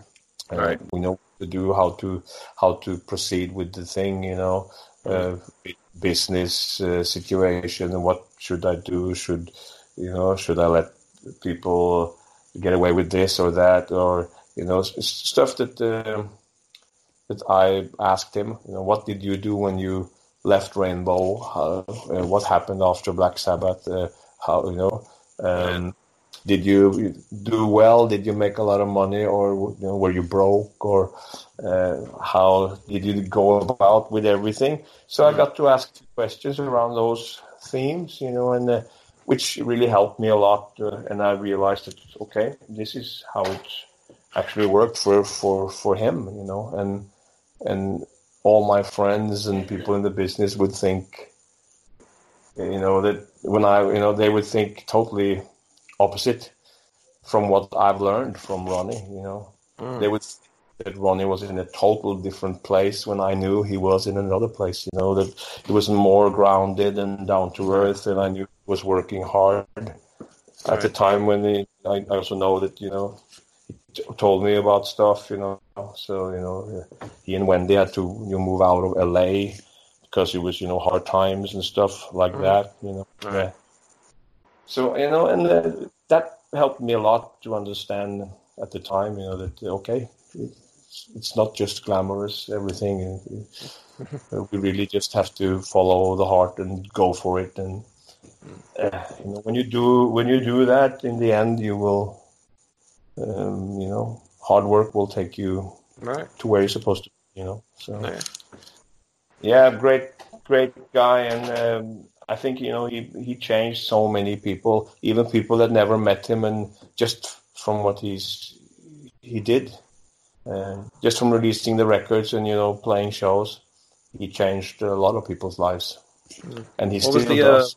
What was the best advice he gave you?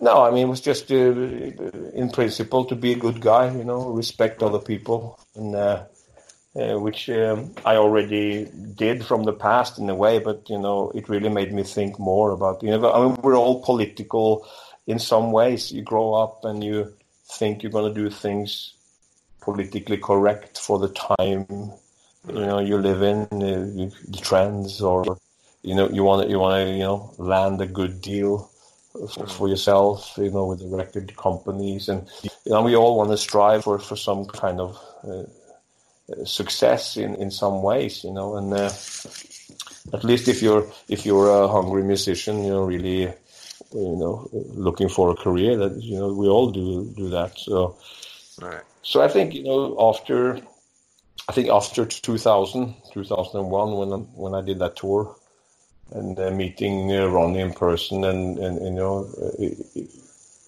it, it changed my whole view on a lot of things. Um, I also became a much bigger fan of his uh, after that. Mhm. So um, because I was a big fan before, but after meeting the person and Yeah. you know, seeing, you know, discovering how great he was, then and how normal he was, you know. It was, um, it was a, it was a little bit of everything, you know. It was kind of like, uh, uh, you know, hard to describe. He was uh, a magic character. Right. you Yeah, know. well, that's what he always sang about. So yeah. Yeah, so I mean, it was, it was just uh, no, no, nothing in particular except uh, you know, follow follow your intuition and uh, and uh, don't let anybody uh, tell you what to do, basically, Right. and res- and respect other people. Be nice, be a nice nice guy. so it's it's not really more complicated than that. Of course, we all know we have to be focused and work hard, but you know, Right. that's obvious. yeah. Uh, Now, how come the uh, the Yngwie Malmsteen thing didn't work out with you? No, no, I, I was just uh, you know helping uh, Ingve out with that. Uh, well, first there was one tour, and then there was another one because his former singer had left the band. Yeah. Uh, Mark Boals Yeah. uh, had left, and um, so basically that's what that was all about. And uh, yeah, and it didn't really, you know. At first it was all good, and you know, I mean, he's he's from Sweden, so I mean, I could talk to him and stuff. So we were kind of on the same page with that. Yeah. But um, uh, yeah, but eventually, you know, it, it kind of uh, changed along the way. You know, so there was a lot of stuff going on there, which was not really not good stuff. Um, uh, there's a lot of uh, you know disrespect within the whole organization there, and uh, going on, which is, I guess I was the one who who brought subjects to the table when uh, most other people didn't say anything, you know. So Mm. I guess I was the I was taking all the heat for it. Right. Yeah. you know. yeah, yeah. So that must be my uh, Nordic uh, blood, you know. Uh, um, you know, it's the Viking, it's the Viking, Viking thing. right. You know, if there's a lot of bullshit going on, you just want to address the problem, right? And uh, Right. uh, and I, you know, I guess I was the one who who did that, and uh, so I was the one to, to to take the heat for it, and um, so I, you know, it didn't work out. In the end, there was a lot of, I would say, soap opera going on. There was, uh, in the end, we had like uh, there were police, and uh, there were there was a we were arrested, and there was a lot of stuff going what? on there that people don't know. yeah, a Well, you got to give us something now. Come Uh, on. tell you the story. I, I, one day I'll tell you the detailed story through some kind of uh, uh, maybe a biography or something. Which is, is, I mean, isn't that typical? People write a book Yes. or something and then hmm Pretty much. Are what you wrote- actually went down. I guess, I guess I'll I'll get to that same uh, same point uh, maybe someday. I, mean, I have a lot of stories to tell. So it, I- it might be interesting to some. Yeah, I'm sure it would be. Well, you, didn't, you didn't bring him a box of donuts and apologize to him? Oh, no, no, not really. I was, I had nothing really to apologize for. I think you know, and uh, uh, uh, in general, I think maybe it should be the other way around. Yeah. Yeah. And, uh, so uh, yeah, it still, still owes, it still owes me a lot of money. So if you're Oh. gonna start that, then we can, then we can go in that direction. But uh, Yeah. you know, I'm a, I'm a, I'm a guy who's kind of like, you know, I just move on. I Right. don't, Right.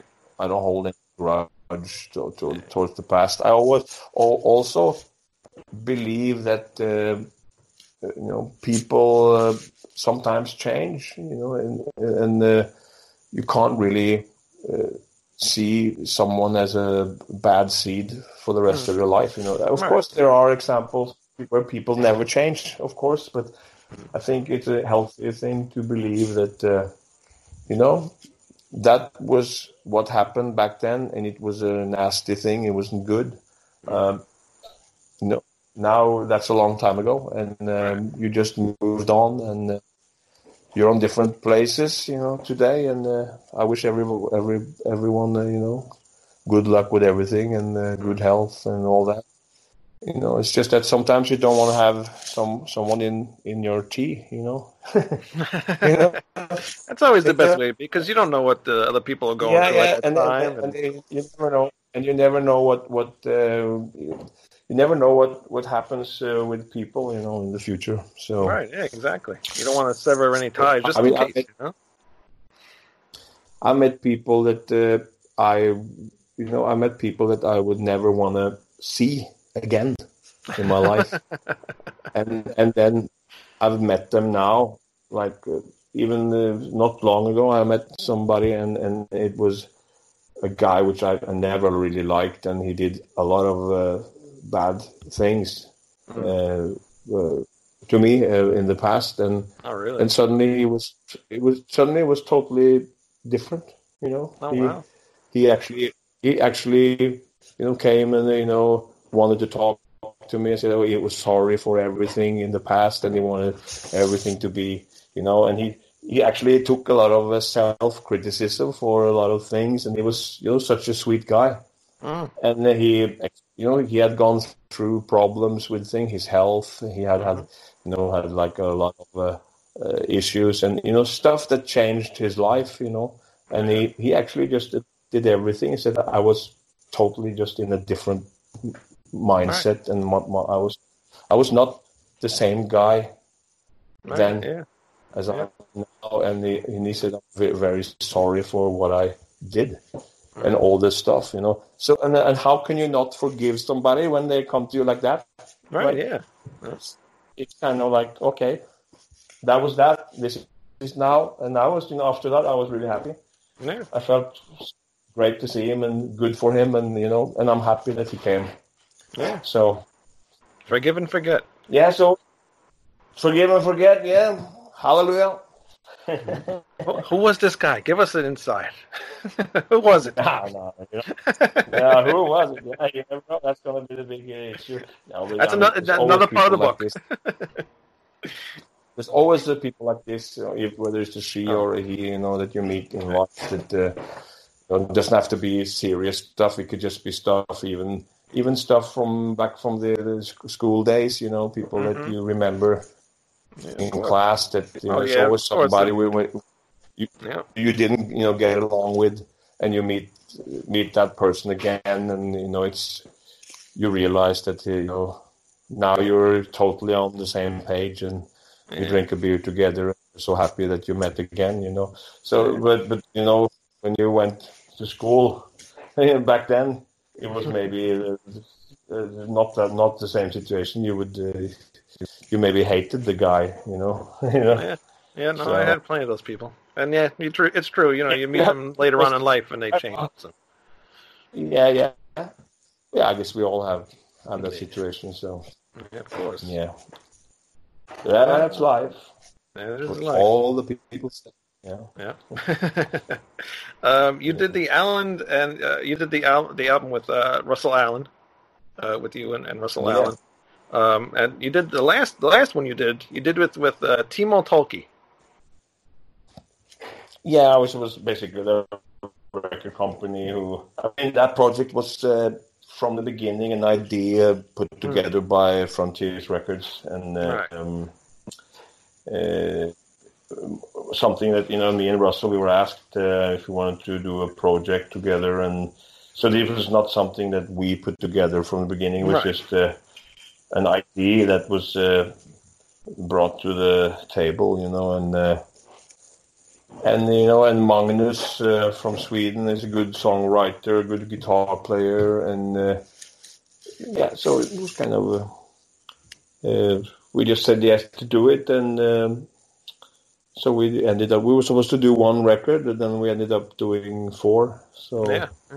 um, even after how- the second i thought we would never do a third one but then i Oh, said really? yes again Rus- russell said yes again and then yeah so yeah i guess it was uh, So how did it get to uh, a the fourth first one with sorry yeah well yeah no the, the fourth one was actually uh, something we didn't want to do or i didn't want to do it to be honest but uh, Oh. uh, then they you know they kind of persuaded me to do it and i do, Mm. did it uh, and uh, yeah there was um yeah some a few good tracks on it you know and uh, but um, you know it's like when you do something over and over and it's it's a very it, it sometimes can become a very very stereotype uh, Oh yeah. uh, typical typical uh, kind of thing when you when you repeat when you repeat the same formula over and over you sometimes end up with the quality in the end that regardless of how great you play or sing maybe the songs are kind of like variations of the first couple of records you did but maybe not as strong material. Uh, or similar, but so so so it's not really doing much for you personally. Yeah. It's not interesting in the same way anymore. You start thinking about you know the, the other couple of records, and uh, that song reminds me of that song, and this one, this ballad reminds me of the ballad off of the second album, and Yeah. but this ballad is not as I don't think this is as good as the one we did two albums ago, and um, so start thinking in terms like that, and then it gets to be you know just for the sake of, of getting paid, you know. Right, yeah. How was it? Um, Okay. well, I don't even know if you did. You probably didn't work closely with Timo, right? Uh, well, I, I didn't. Work, well, we, we were like uh, this was like uh, emails and uh, stuff, Yeah, and uh, so I- I actually do a, really uh, work. Yeah. I actually do a podcast with Timo every week. you do okay. Yeah, so I, I want to I get mean, some uh, insight, like how did that, you know, if you uh, you know worked with him at all. No, I mean we we communicated uh, on some other stuff, but uh, in general it was um, more about practical things that I, I rewrote some stuff, you know, like lyrics. Like for example, I, I wrote the lyrics for uh, "Lady of Winter," which was we you know obviously we communicated on that because I guess you know he wasn't too happy with that that uh, I would not use uh, what was written, you know. And I said, well, I can't do that. I want to, I want to rewrite everything, you know. Right. And that's Yeah. what I did. Uh, and uh, so, I, you know, and stuff like that. So it was, um, and and then I changed bits and pieces here and there for like this title track, Great Divide and stuff. But uh, um, you know, it, it's uh, today we we usually work, you know, through the internet. So it's. Uh, when we do a record like the old school way, then it's because we want to do it. It's more the nostalgia factor Right. and the fact that you want to experience the vibe together. You want to experience to be in that same room and and create that record to make to to to, to hopefully have a have some extra magic, you know, when you do it, and for the sake of the memory and um, experience, you know. So, um, because it gets boring to sit there uh, by yourself. Everybody's in their in their own studios and doing stuff, and then there's some sometimes skyping or on the phone or emailing and downloading files and sending files, stuff like that. It's it's normal, but it's also a bit um, boring, you know. Right. And, yeah, uh, of course it is. so I mean, it's. I mean, we- for for for the when I did this record called uh, with this Jorn record called uh, "Bring Heavy Rock to the Land," uh, I, remember we uh, we went to Wales in England and we spent extra money on that record. Or even though it doesn't sound like it's any you know, bigger production or anything, but we we just spent extra effort and uh, and money to to to go to a legendary studio. So we went to Monnow Valley uh, in Wales and recorded the stuff in the in the same studio like you know Sabbath or Led Zeppelin or you know I think Queen recorded stuff there uh, and uh, that. So uh, so it's a legendary studio um, and uh, so we just wanted to you know get that vibe and uh, and the studio itself is in is in old footage that we've seen documentaries when we grew up uh, you know you've seen people from bands you you you you loved you've seen people when they were young uh, running around the the garden outside the studio and you see the same. You see the windows in the back there. Oh that's where that's where we were recording. Yeah. And you see somebody you know it's like i mean Yeah, that's cool. it, it's just kind of uh, to get the good vibe and for the guys to to you know hang out you know. Sometimes go to the pub and we go to the indian restaurant grab some food and, you know stuff like that so And then the when you work pool on your room in the studio Yeah, it was great playing pool and drinking beer and yeah. When you work on your Yeah. solo albums, do you all get together as a whole band, or do you still do the file sharing uh, through emails and stuff? Uh, well, uh, for the for, for the like the Heavy Rock Radio Two record, we we we had a lot of like files uh, going for the guitars and stuff because we have different guitar players, um, Yeah. several different ones. So you have like Luca, Luca Princiotta from Doro playing some stuff. Then you have uh, uh, Tore Moren playing uh, stuff, which is, has been like the main Jorn guitar player for a long time. Uh, He's been uh, in and out a few times, but uh, Yeah, I know. he has a his- Why? he has a history. No, it's just so he, either he he's he left the band, you know, for for various reasons, or the personal stuff in his life, and then you know he wanted to for a while he wanted to do something different, uh, you know, and uh, uh, and then he you know came back again. Yeah. Another time he left because he he was tired of everything, and uh, you know, uh, him and the drummer didn't always go well together. uh, also, so there was like the drummer at the time for one of the these sections in the Jorn history, and then he left. Uh, so it's uh, then uh, stuff like so. It's sometimes it was just normal reasons. Other times it was a, a disagreement thing going on. But me and uh, me and him, we never had any Yeah. issue really. So, so it was uh, usually it was never a conflict. It was usually just a natural cause, you know, Mm. or reason. So, so uh, yeah. So he's been there, and then you have uh, and uh, yeah, Trond Holter who who plays some stuff uh, on the album, which who did the, which, which I did the, this Dracula album with. Uh, me and him did that. So he so actually he's on the ne- the new record more or less because uh, we had the a couple of tracks which he already laid down some guitars for, and uh, you know, so so, so so so he did that like a long time ago. Uh, and we used uh, some of that, and uh, yeah, so he's kind of a, became a part of the Heavy Rock Two album as well, and it, but it's kind of natural because he was also essential, an essential part of, of the first one All we did. So uh, Now, are you ever going to do another Dracula album with him, or? No, uh, I was, it was for me. It was just a one-off thing because it was based on Bram Stoker's book or inspired by that, Yeah. and uh, so in in that way, it's kind of based on that story uh, from the beginning to end. You know, and uh, uh, I, I, I mean, he did another record with another Mm-hmm. singer, which is actually the singer from Pagan's Mind. They called the Nils yes, K. yep. Yeah, which is uh, an old friend of mine. I mean, me and Nils, we actually grew up together, Oh, really? and and he, yeah, he, he used, his grandparents and stuff lived uh, on the neighbor farm.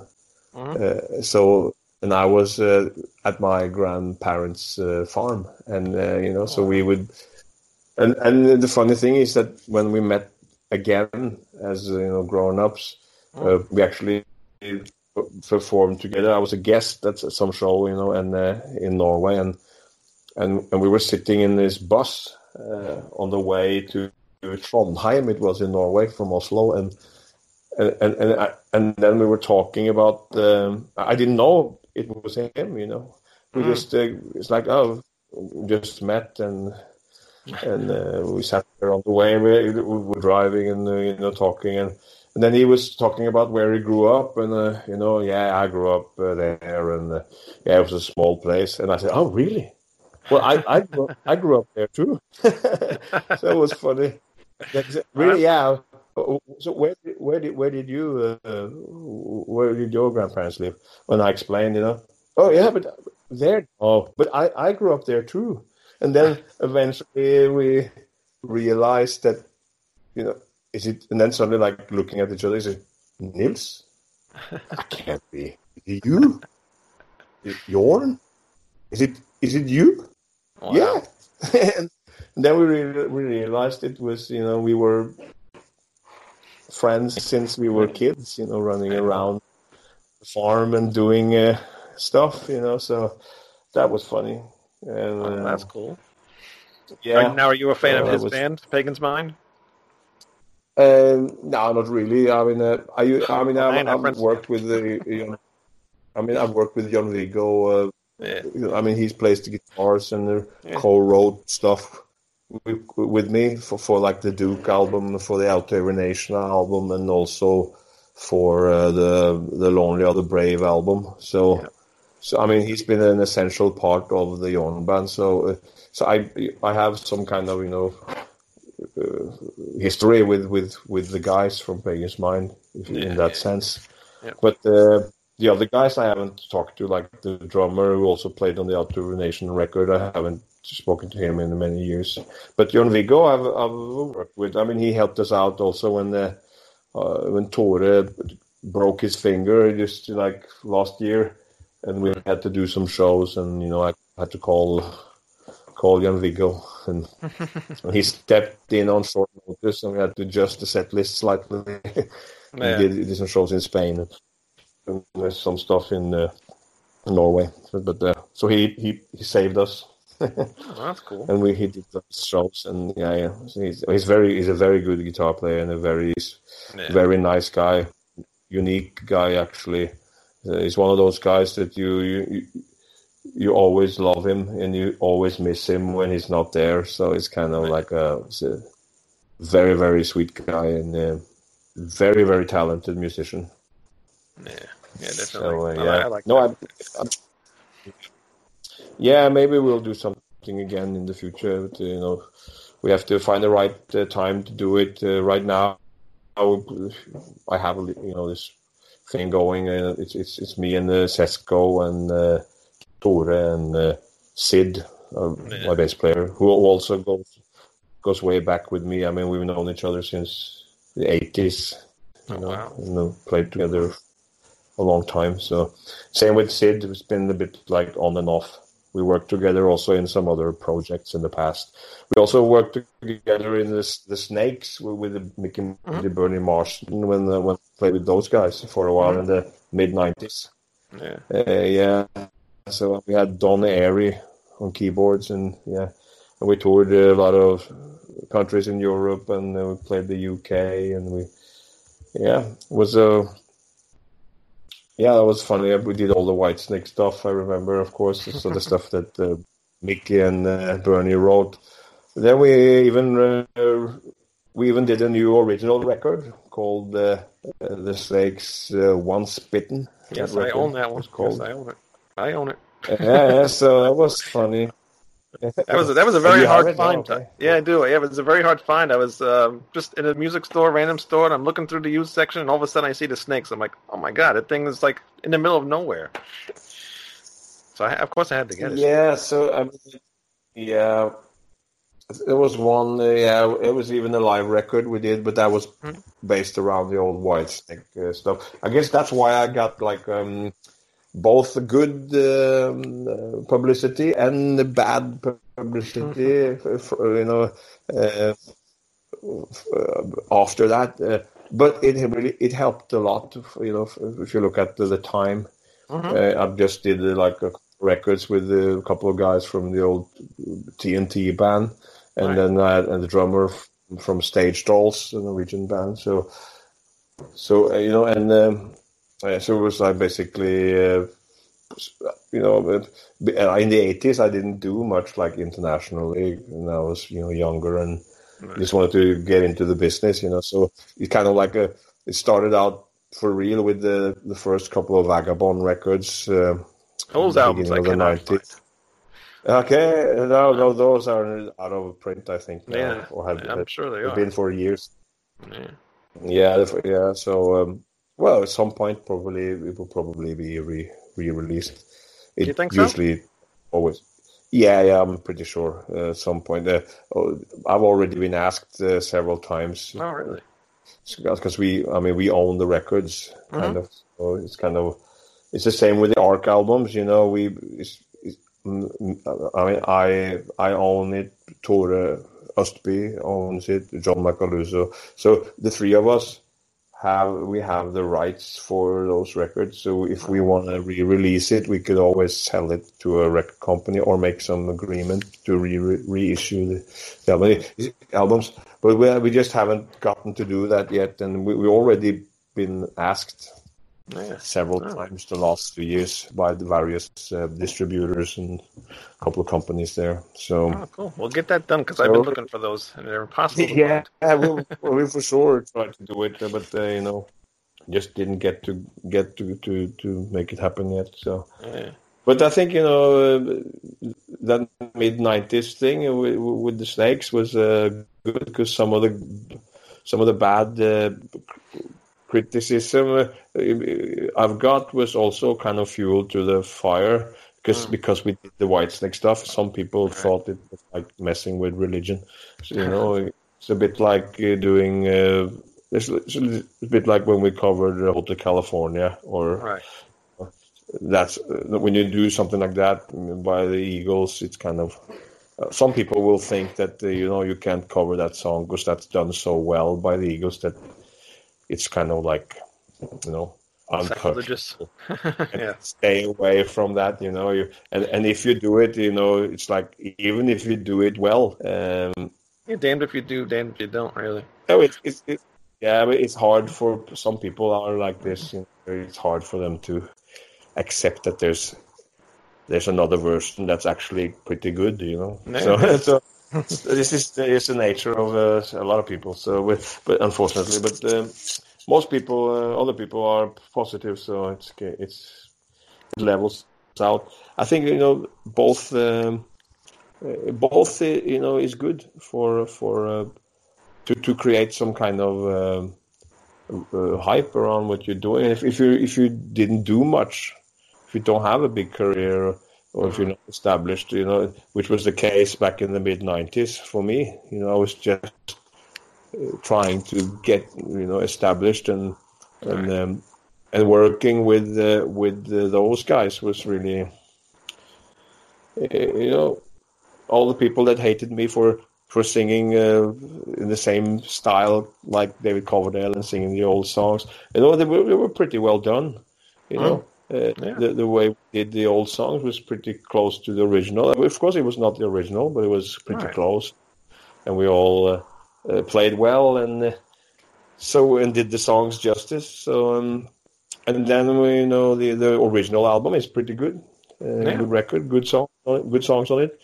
Um, could have been a little bit more, a little heavier. The, that record, I thought, because uh, I always complained to to Bernie and Mickey about their guitar sound. I always said, when I grew up with Whitesnake, you had had more distortion in your guitars. I, mean, the sound was more. It was a bit more uh, uh, rock and roll, you know, and not so blues.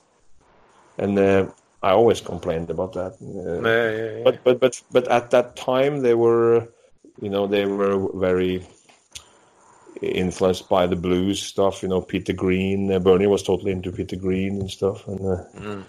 so um, they were like changing their sound to a more cleaner guitar sound and stuff so Right. which you know didn't really fit that well to the Whitesnake songs you know, right. so yeah. in my opinion, it, it made them a little bit uh, old fashioned and sounding a bit outdated. Mhm. And I wanted the other way around. You know, I, I wish Once Bitten would have been like played with a bit more heavy, heavier sound. Yeah. But anyway, it's, it's great players, such unique uh, players they are, and uh, in that sense, there's no criticism towards the playing or anything. It's more like a sound uh, production thing, and uh, you know, stuff that would maybe help the songs a little bit Mm. and make them a bit more or come out a bit more powerful. How come uh, another album never came out? Uh, no, it was, uh, you know, it was basically, uh, uh, you know, just to go moving on because, uh, uh, you know, when uh, when you when you want to establish yourself in the business uh, and you want to do something for yourself, you know, you don't want to get stuck in a band that plays old Whitesnake songs, you know. Right. Yeah. Especially not when uh, David Coverdale comes back with Whitesnake and starts playing again. Right. So right. So it, it was uh, kind of like it was cool for for a while because you know David had pulled out of the business for or not pulled out, but he, he was like laying low for a while, doing some solo record stuff, and yeah, so it was a, a few years there in the mid '90s where he didn't do that much and he wasn't so active with the touring and stuff, and so uh, we thought it was a good time, you know, to do do these uh, shows and uh, record uh, these songs and so um, yeah but uh, when we after that i thought you know i got to do something to establish my own career you know and Mm. also i wanted to write stuff that was uh, different you know and i wanted Right. to go a bit more heavy with things and more experimental Right. so um, that's also one of the reasons why it didn't work out, you know. So, and obviously, you know, Mick and Bernie, they were also older and uh, they had a specific uh, idea on on how to do things, and you know, it's and we were younger, and or I was younger, so much younger. So it was uh, kind of a. It was good that it was, uh, you know, it, it did a lot of good things for me in that sense Right. uh, in, or in the sense that uh, you know you had some uh, publicity. You know, people, English magazines and newspapers would write about you know uh, Mick and Bernie, you know, working with this Norwegian singer that uh, sounded uh, a bit like David Coverdale, and you know all that stuff. And then you had all the uh, the, the the the feedback on that, which. Uh, like I said, was both negative and positive, but so it created some some publicity, Yeah. and uh, that was good for me in the scene, you know. And then suddenly, you know, magazines started writing like Kerrang, you know, those type of Mm. magazines that were bigger, and you know they started to write and you get you got some good write ups uh, here and there. Um, a lot of people uh, saw us live. We played some big festivals, and some of them they even announced it as Whitesnake, which was Really? not right to do, but uh, No. both promoters uh, wanted it to be. You know, they I, maybe they just did it as a. It, maybe it was just a misunderstanding, but Yeah. or they did it deliberately. They could it could have been. I don't know, but I remember one show. I think it was in the, the Netherlands, um, where we or Holland, where we. I don't remember exactly where it was now, uh, uh, but uh, I remember there was a the big banner was put behind the stage, and it was it said Whitesnake Oh my God. and, and burned. It was huge, and it was thousands, thousands of people, and uh, it's a huge gig. Uh, and we were like headlining this big festival. Yeah. And, uh, and I remember Bernie and Mickey; they were totally freaking out because they was like, "We can't have that. Get that fucking backdrop down right now," you know. Yeah, so Right. it was it was yeah we, yeah we we, we we had them you know Wow.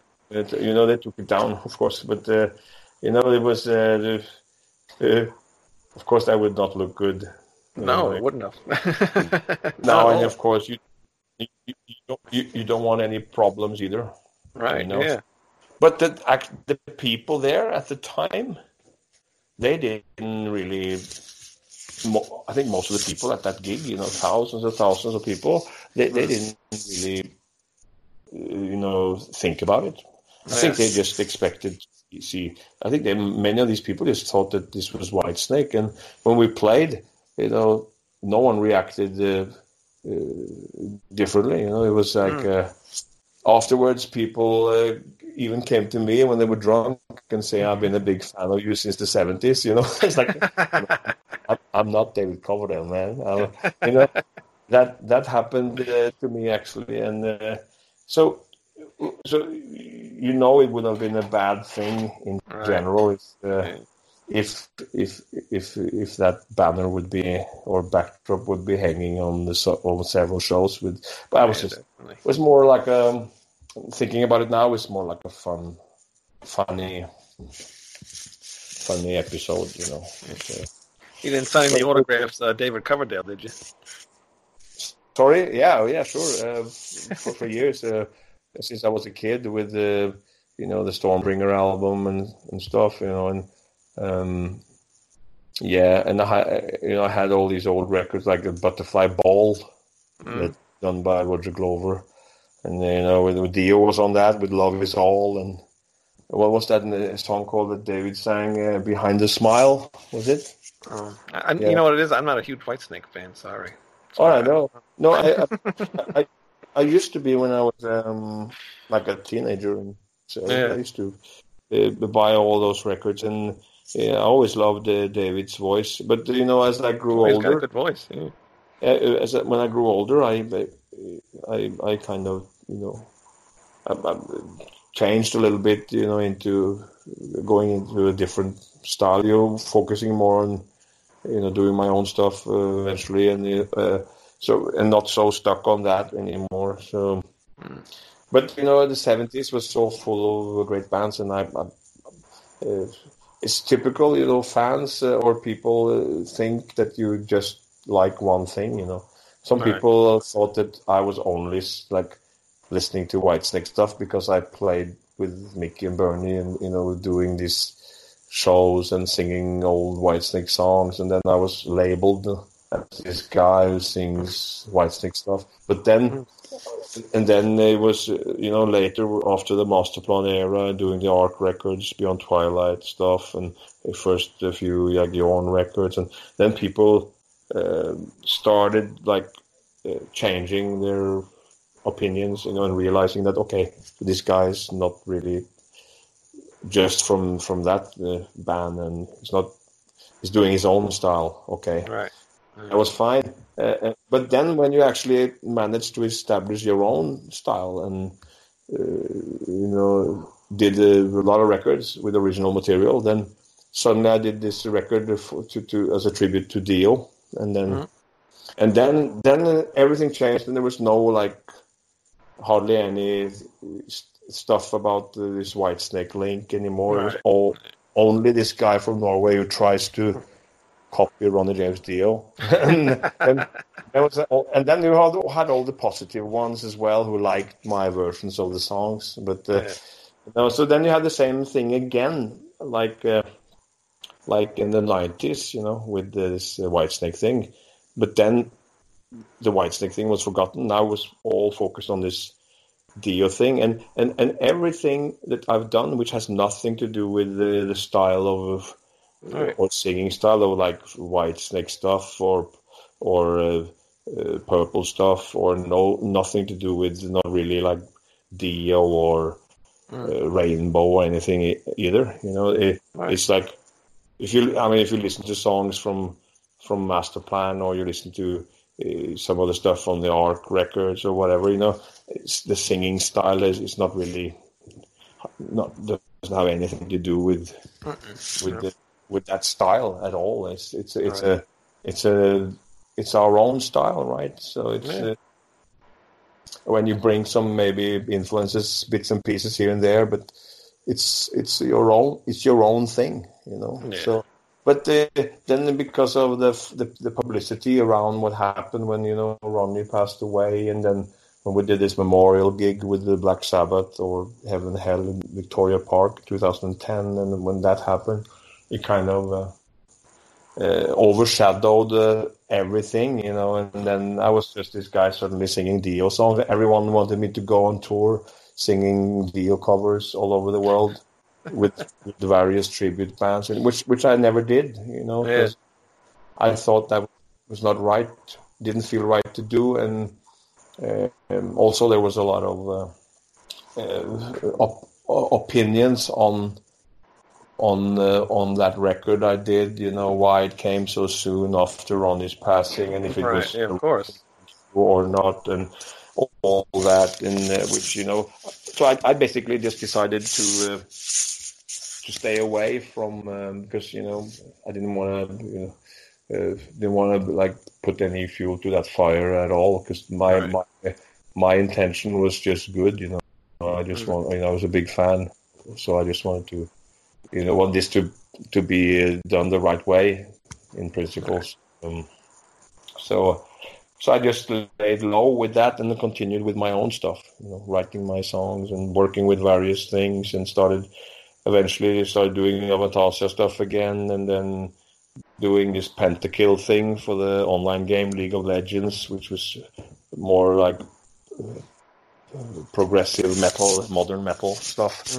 Um, and did that, and then there was the the Jorn records again, and then there was the Dracula album, and so on, and yeah, and then uh, where we are now with the after this this the the other uh, original record, uh, this the um, second heavy rock radio. So Yeah.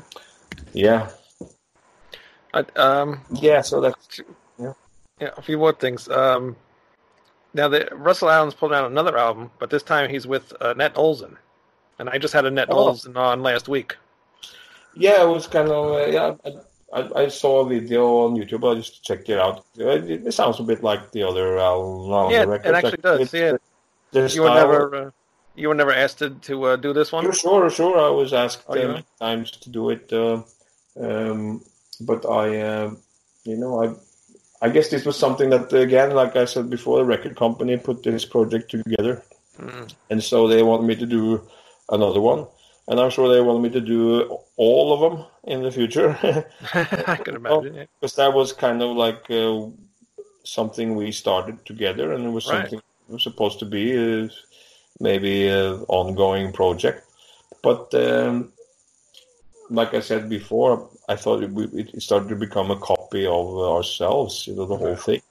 And uh, uh, even if, even though Timo Tolkki got involved for the, the last record, I think the, the result of the whole thing was just, you know, if we would go back with Magnus again for another one, you would just have another record in the same Right.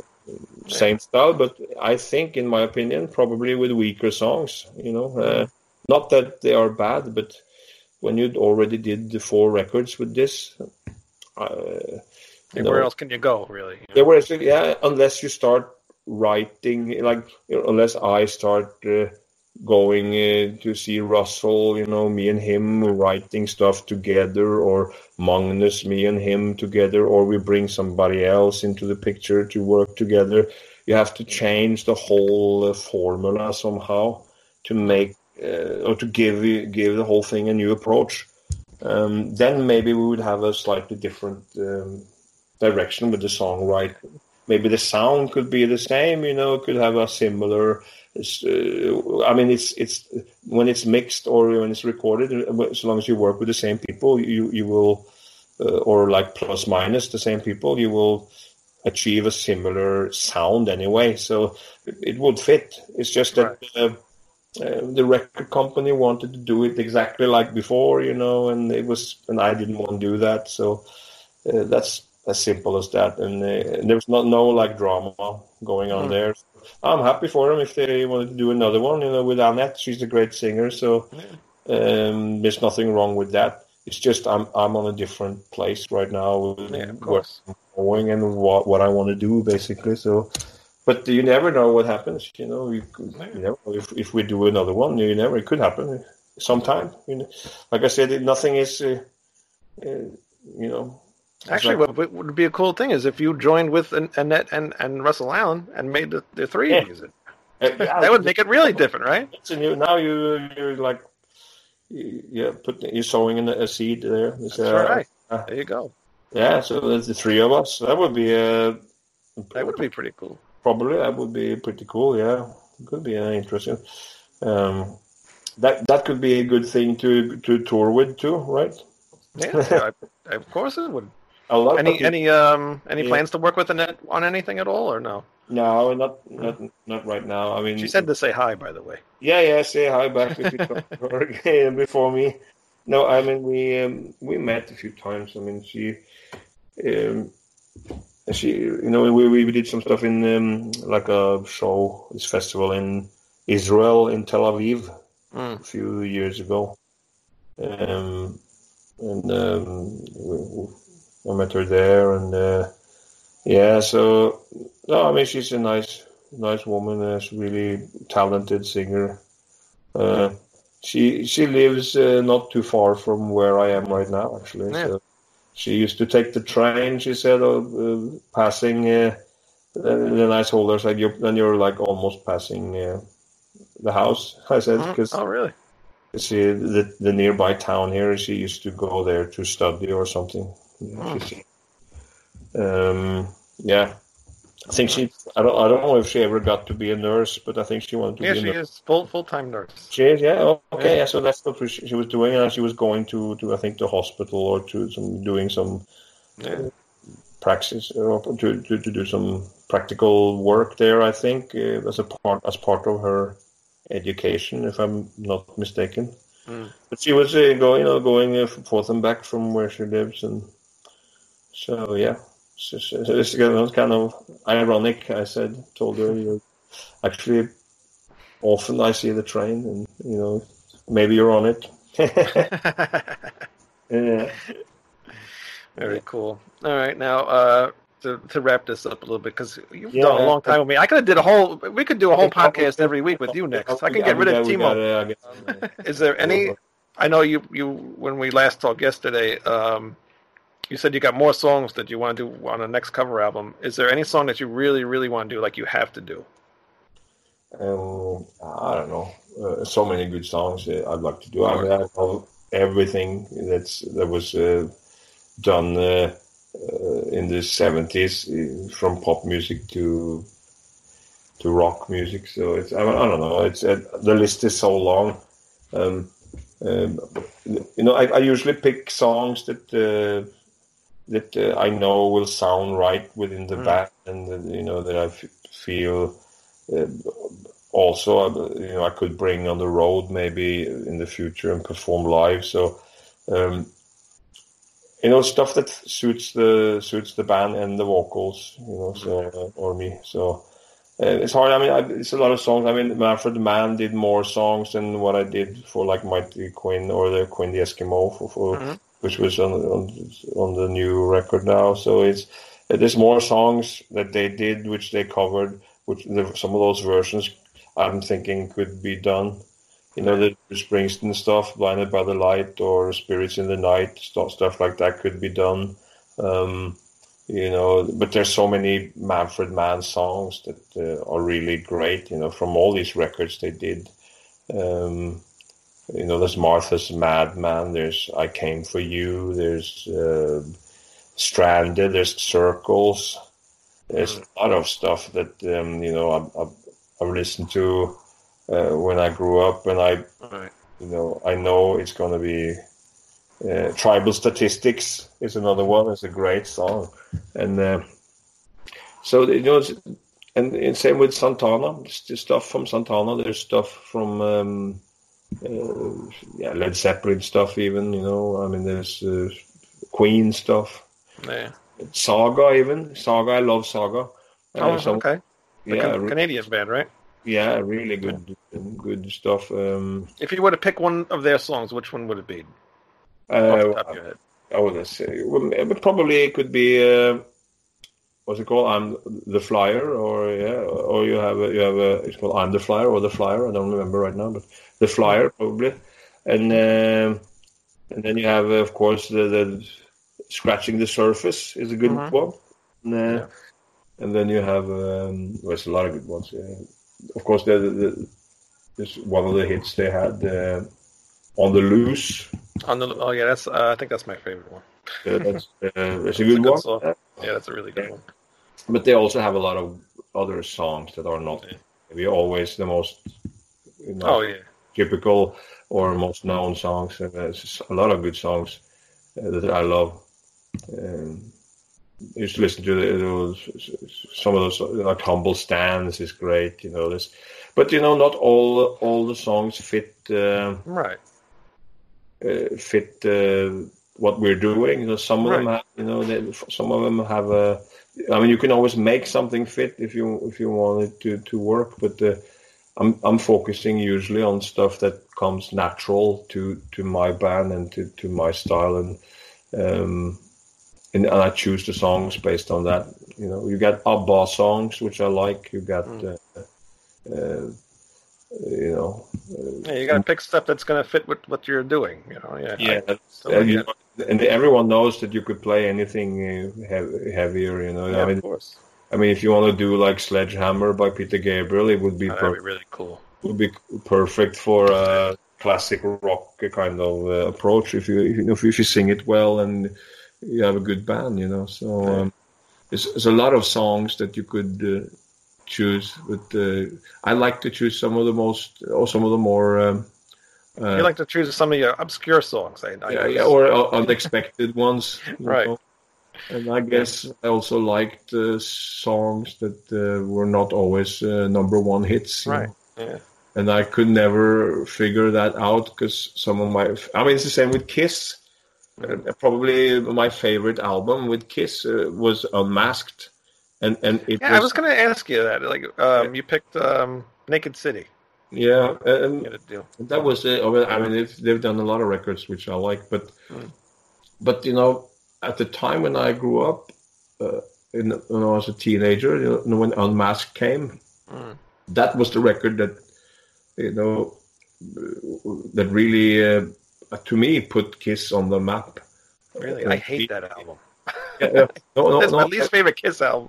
no, it's like Dyn- Dynasty and that record. Yeah. I even though Dynasty doesn't have all the best songs, you know, it has some like great songs there, but I love it's, that one. it- it's it's it, it's like you know, sure know something was great, you know, and, Mhm. uh, and uh, Magic Touch was maybe not the best song, but it was a great uh, arrangement and a very uh, cool sound and then and with with Paul's voice there, it was just yeah, everything was just magic with that song, you know. Yeah, yeah, yeah. He had a magic touch for that, you know, kind of, you know, himself. So mm, the whole band was sounding great, and uh, of course you got the hit there. I was made for loving you, which people tend to laugh about sometimes, but Yeah, actually, a, it's actually a you know brilliant song, and it, it is. it's very very uh, smart to do that. Probably the most important song they ever uh, wrote Yeah, Or yeah one, definitely one of them. a record. So no, but uh, and you know, as much as I like you know Creatures of the Night and The Elder, uh, you know, The Elder was also a record I really liked a lot. Yeah, I do Um, too. A lot of, that gets a lot of bad rap, but it's really actually a good album. It's it's really out of what they usually do, but it's it's a good album. It's different. Um, yeah, it's di- very different, but very good. I think very good. Mm. No, but still, I think you know, Unmasked to me was a cool record, and I mean, they did. I, I guess they didn't write all the songs all the time, but you know, like, is that you was uh, some some demo that they got or something? Which I saw, I read something about that. That uh, someone else wrote that song, and then they included it on the record, and it ended up as the opening track or something. Yeah, yeah. Um, but you know, great choice and uh, great song, and uh, I like it. You know, you, you can always uh, look look at history, and, and you know, uh, some of the lyrics. I'm too old for that. Kind of now, I'm, I'm feeling sometimes that some of the lyrics there are a bit like you could say cheesy, or you could say teenager orient or teenage oriented rock or something Yeah. like that. But but still, you know, I like it. You know, it's like uh, we're we're children of our time. You know, always. So- yeah, exactly. A good song is a good song. So and that's the same when they did this little Moxie thing with this Kiss Killers uh, uh, thing. When you have this Legend Tonight, this song, which was uh, some uh, I think some remixes or something of some yeah. stuff or whatever. But but that song was new, and uh, uh, I remember you know I really loved that song too. So that there's also another song that very good song that could be a great uh, song to to cover. You know. And, and play heavier and you know stuff like this. So um, uh, yeah, just just don't ever do. Uh, let's put let's put the X in sex. That would just be like really awkward. yeah. yeah. Uh, uh, it's a lot of good stuff. Um, a lot of good stuff out there. Yeah. So There's a lot of good stuff. obviously, writing, um, writing um, your own material is is is something you you know you're most proud of, of course, and there's a Are certain gonna- focus on that also in the business. Uh, you know, Are you going to be putting out your uh, uh, uh, your own next like original album next? Yeah, so I'm gonna work on that now the next uh, year, and then uh, in between some shows and Yeah. you know, stuff I'm doing. But uh, um, so I'm gonna do that. I just started that not too long ago, uh, going through ideas and stuff and picking out what what I think you know is you know potentially a good good idea to work on. Uh, um, so do that, and then uh, we'll see after that.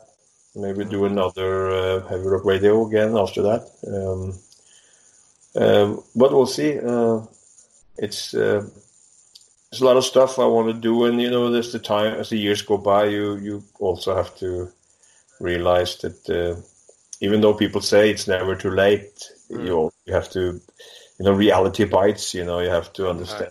You, there's a limit to to to the time you know you have, so you you can't record you know 100 albums with various things. You like you have to be a bit selective. So so so I, I guess there's a few things I'd like to do Yeah. which uh, I feel I have to do so, but which I, I can't tell you right now. But you know, um, but for songs, you know, I could say that you know, there's stuff I like. Maybe it's, maybe I'll do some Kansas stuff. You know, since I love Steve Walsh a lot. Um, I always uh, felt that there was something there that uh, spoke to me. You know, something that uh, inspired me and influenced me, and. um and I think uh, everyone's been doing the obvious, and you know, also with the heavy rock radio albums, even though I'm uh, picking out some songs that are not uh, too uh, typical, and then uh, it's still, you know, it has some of those traditional uh, uh, bands there, like Foreigner stuff, or it's a Journey song, or it's a the Purple song, or whatever, you know. So, I and I might even do that in the future, but I'm thinking, you know, to to, to look at some of those artists and uh, or singers that influenced me in a bigger way you know that that I never really talked much about because people were focusing on on the typical uh, rock band influence you know Deep Purple Zeppelin Black Sabbath uh, uh, Dio uh, yeah that stuff you know. And and of course we all uh, like that stuff uh, and it's just uh, I mean, if you're in the music business and you grew up with the, with the '70s music, you you, you you're bound to to love those bands, you know. So the thing is, uh, um, but there were you know there's other there are other bands which uh, were as important to to me personally, uh, you know, and also to to show that uh, that uh, there's a link to other styles I've been doing. That there's actually a a link to to this the way I sound, even when I sing in various ways. You know, not just this classic rock link, but also the link to, for example, uh, Steve Walsh of Kansas. Um, the link to uh, you know John Farnham, uh, formerly of Little River Band, but you know did uh, great as, as, as uh, with his solo career, uh, uh, at least in parts of Europe and in Australia. He's actually the, the, the, the most selling Australian artists of all time, actually. Wow. So, so yeah, uh, uh, so uh, um, you know, just, there's uh, various people. Rod Stewart, for, for example, is another example. Um, All great, right. great singer, and uh, so many great records He's got some good songs there. Yeah. really good stuff and that's also something that's kind of left out in the rock and metal uh, scene Yeah. because he's not related to that but you know Right. he's he's a rocker from the Yeah, beginning his his very His- early stuff is yeah, definitely. he still is a rocker by heart you know if you look at him as a singer and a performer he's, he's, he's a rocker regardless of if he sings uh, more commercial songs or if he's croon, crooning more uh, uh, today than what he used to do, you know, when he was young. And it's kind of, he's a rocker, you know, Yeah, and yeah. a lot of cool stuff. So, uh, so I'm, I'm thinking there's a lot of um, great artists to, to, to cover, you know, in, in principle, and also to show where I came from, uh, not, you know, because I'm kind of put together by so many you know it's you can always try to, to to say that you're your own original person and of course you are and you do uh, everything original uh, you know you're not copying anybody but you know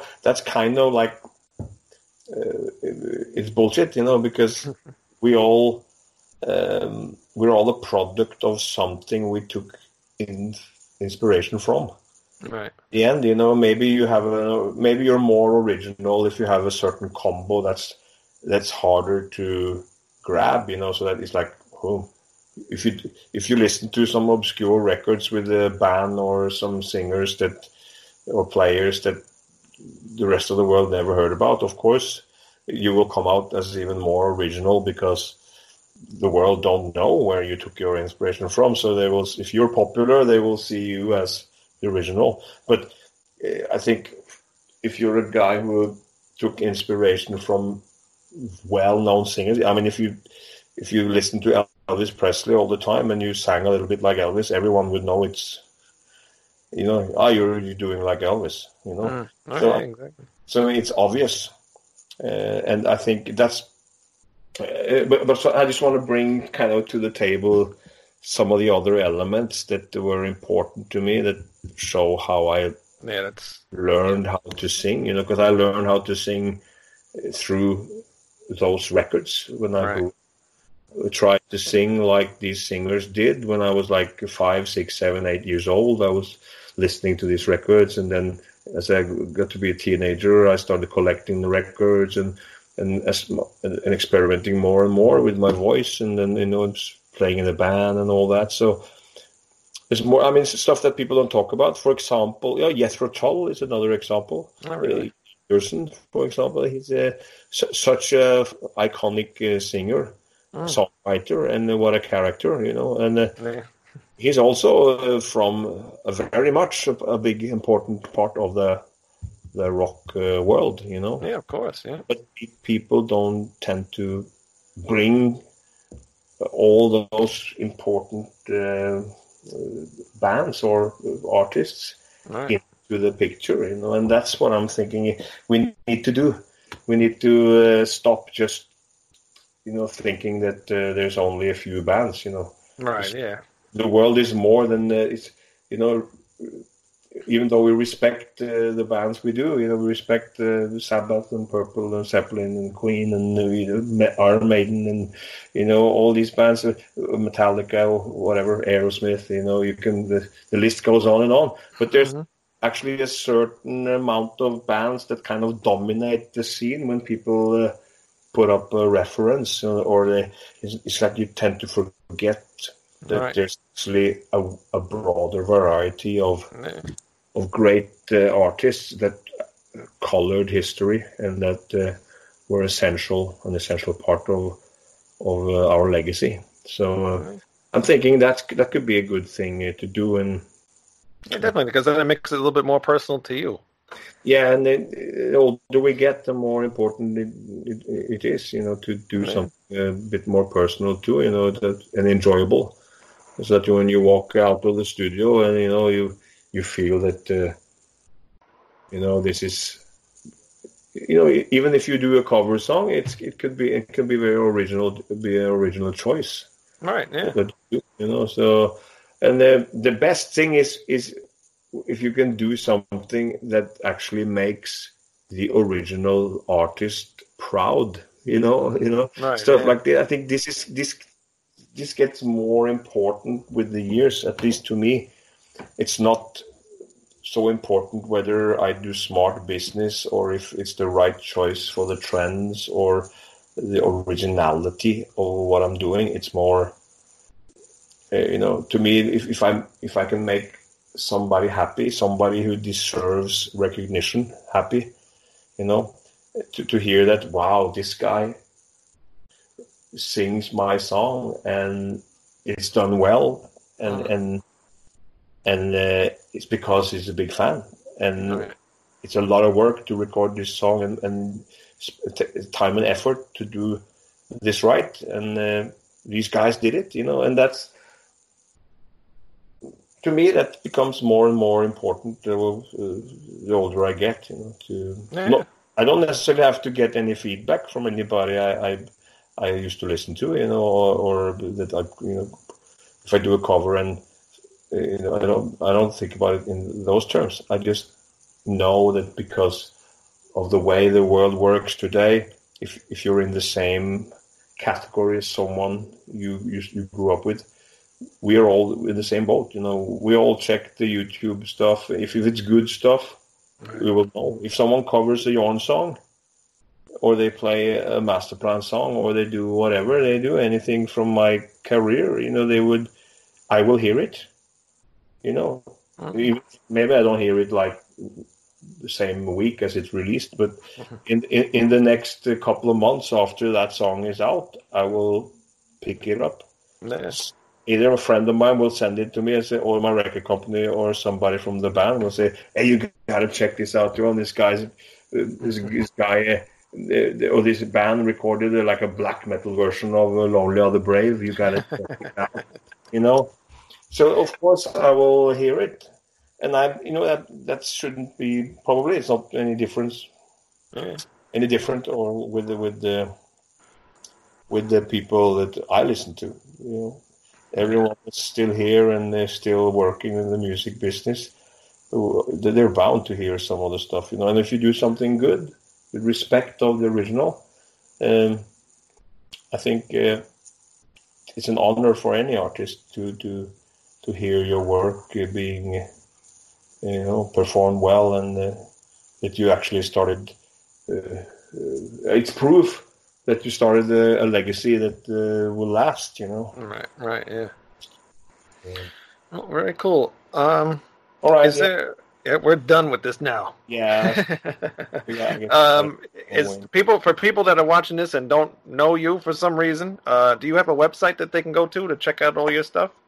I, I can just well, you can check out the the, the official Jorn uh, Facebook page, or I mean, there's a few fan pages up there that that are not the the right ones, but there's a um, you can do that, or you just uh, or you, the jornlande.com is you know there's some information there, but uh, I think you know the easiest way is just to to go on. Uh, on YouTube and just look at the videos. And I mean, if if they want to learn more about the history, you just Google and you read Wikipedia stuff, or you find information, you know, easily. Um, uh, albums are available, you know, Amazon.com, and you know, it's easy. So. Uh, yeah, it's usually everywhere, and you know most of it is on Spotify anyway. So Yeah. that is Yeah. true. Are you on Facebook or Twitter or uh, Instagram or anything, or you stay away just, from all that I'm stuff? just, I'm just on the I'm just on Facebook with my artist page, uh, which is Yeah. the official Jorn page, and uh, you know the one with the blue. Uh, it is the official one. The the other ones are not All real. Yeah. All right. Well, there, there's a few fan pages which are Yeah. particular. There's a Norwegian fan club that's called Jorn Army, which is a you know a friend of ours who's doing that. He's doing a great job with that. And there's a Swedish one, and then there's a couple of more, and then there's an Italian fan club, and Jeez, all these fans. Got to get a uh, United States fan club. Yeah, there's a, there's a few uh, there. Uh, so, uh, but the, the official one is the one. um yeah, I'm, I'm, you know, I was late with everything. I was even late with Facebook. So. Yeah. and I never got to do the Instagram thing, and I'm not good with social media at all. I just do it when it's when it uh, you know feels natural. So I, I post stuff uh, every now and then. I'm not the guy who's always on uh, on social medias or anything, but you know I post whatever's happening when it's happening. Mm. So, yeah. All right, well, very cool. I, I thank you so much Yeah. for uh, you know, doing this lengthy uh, show. It's very very cool of you. Yeah, no problem, man. Yeah, let's uh, yeah, let's talk again, man.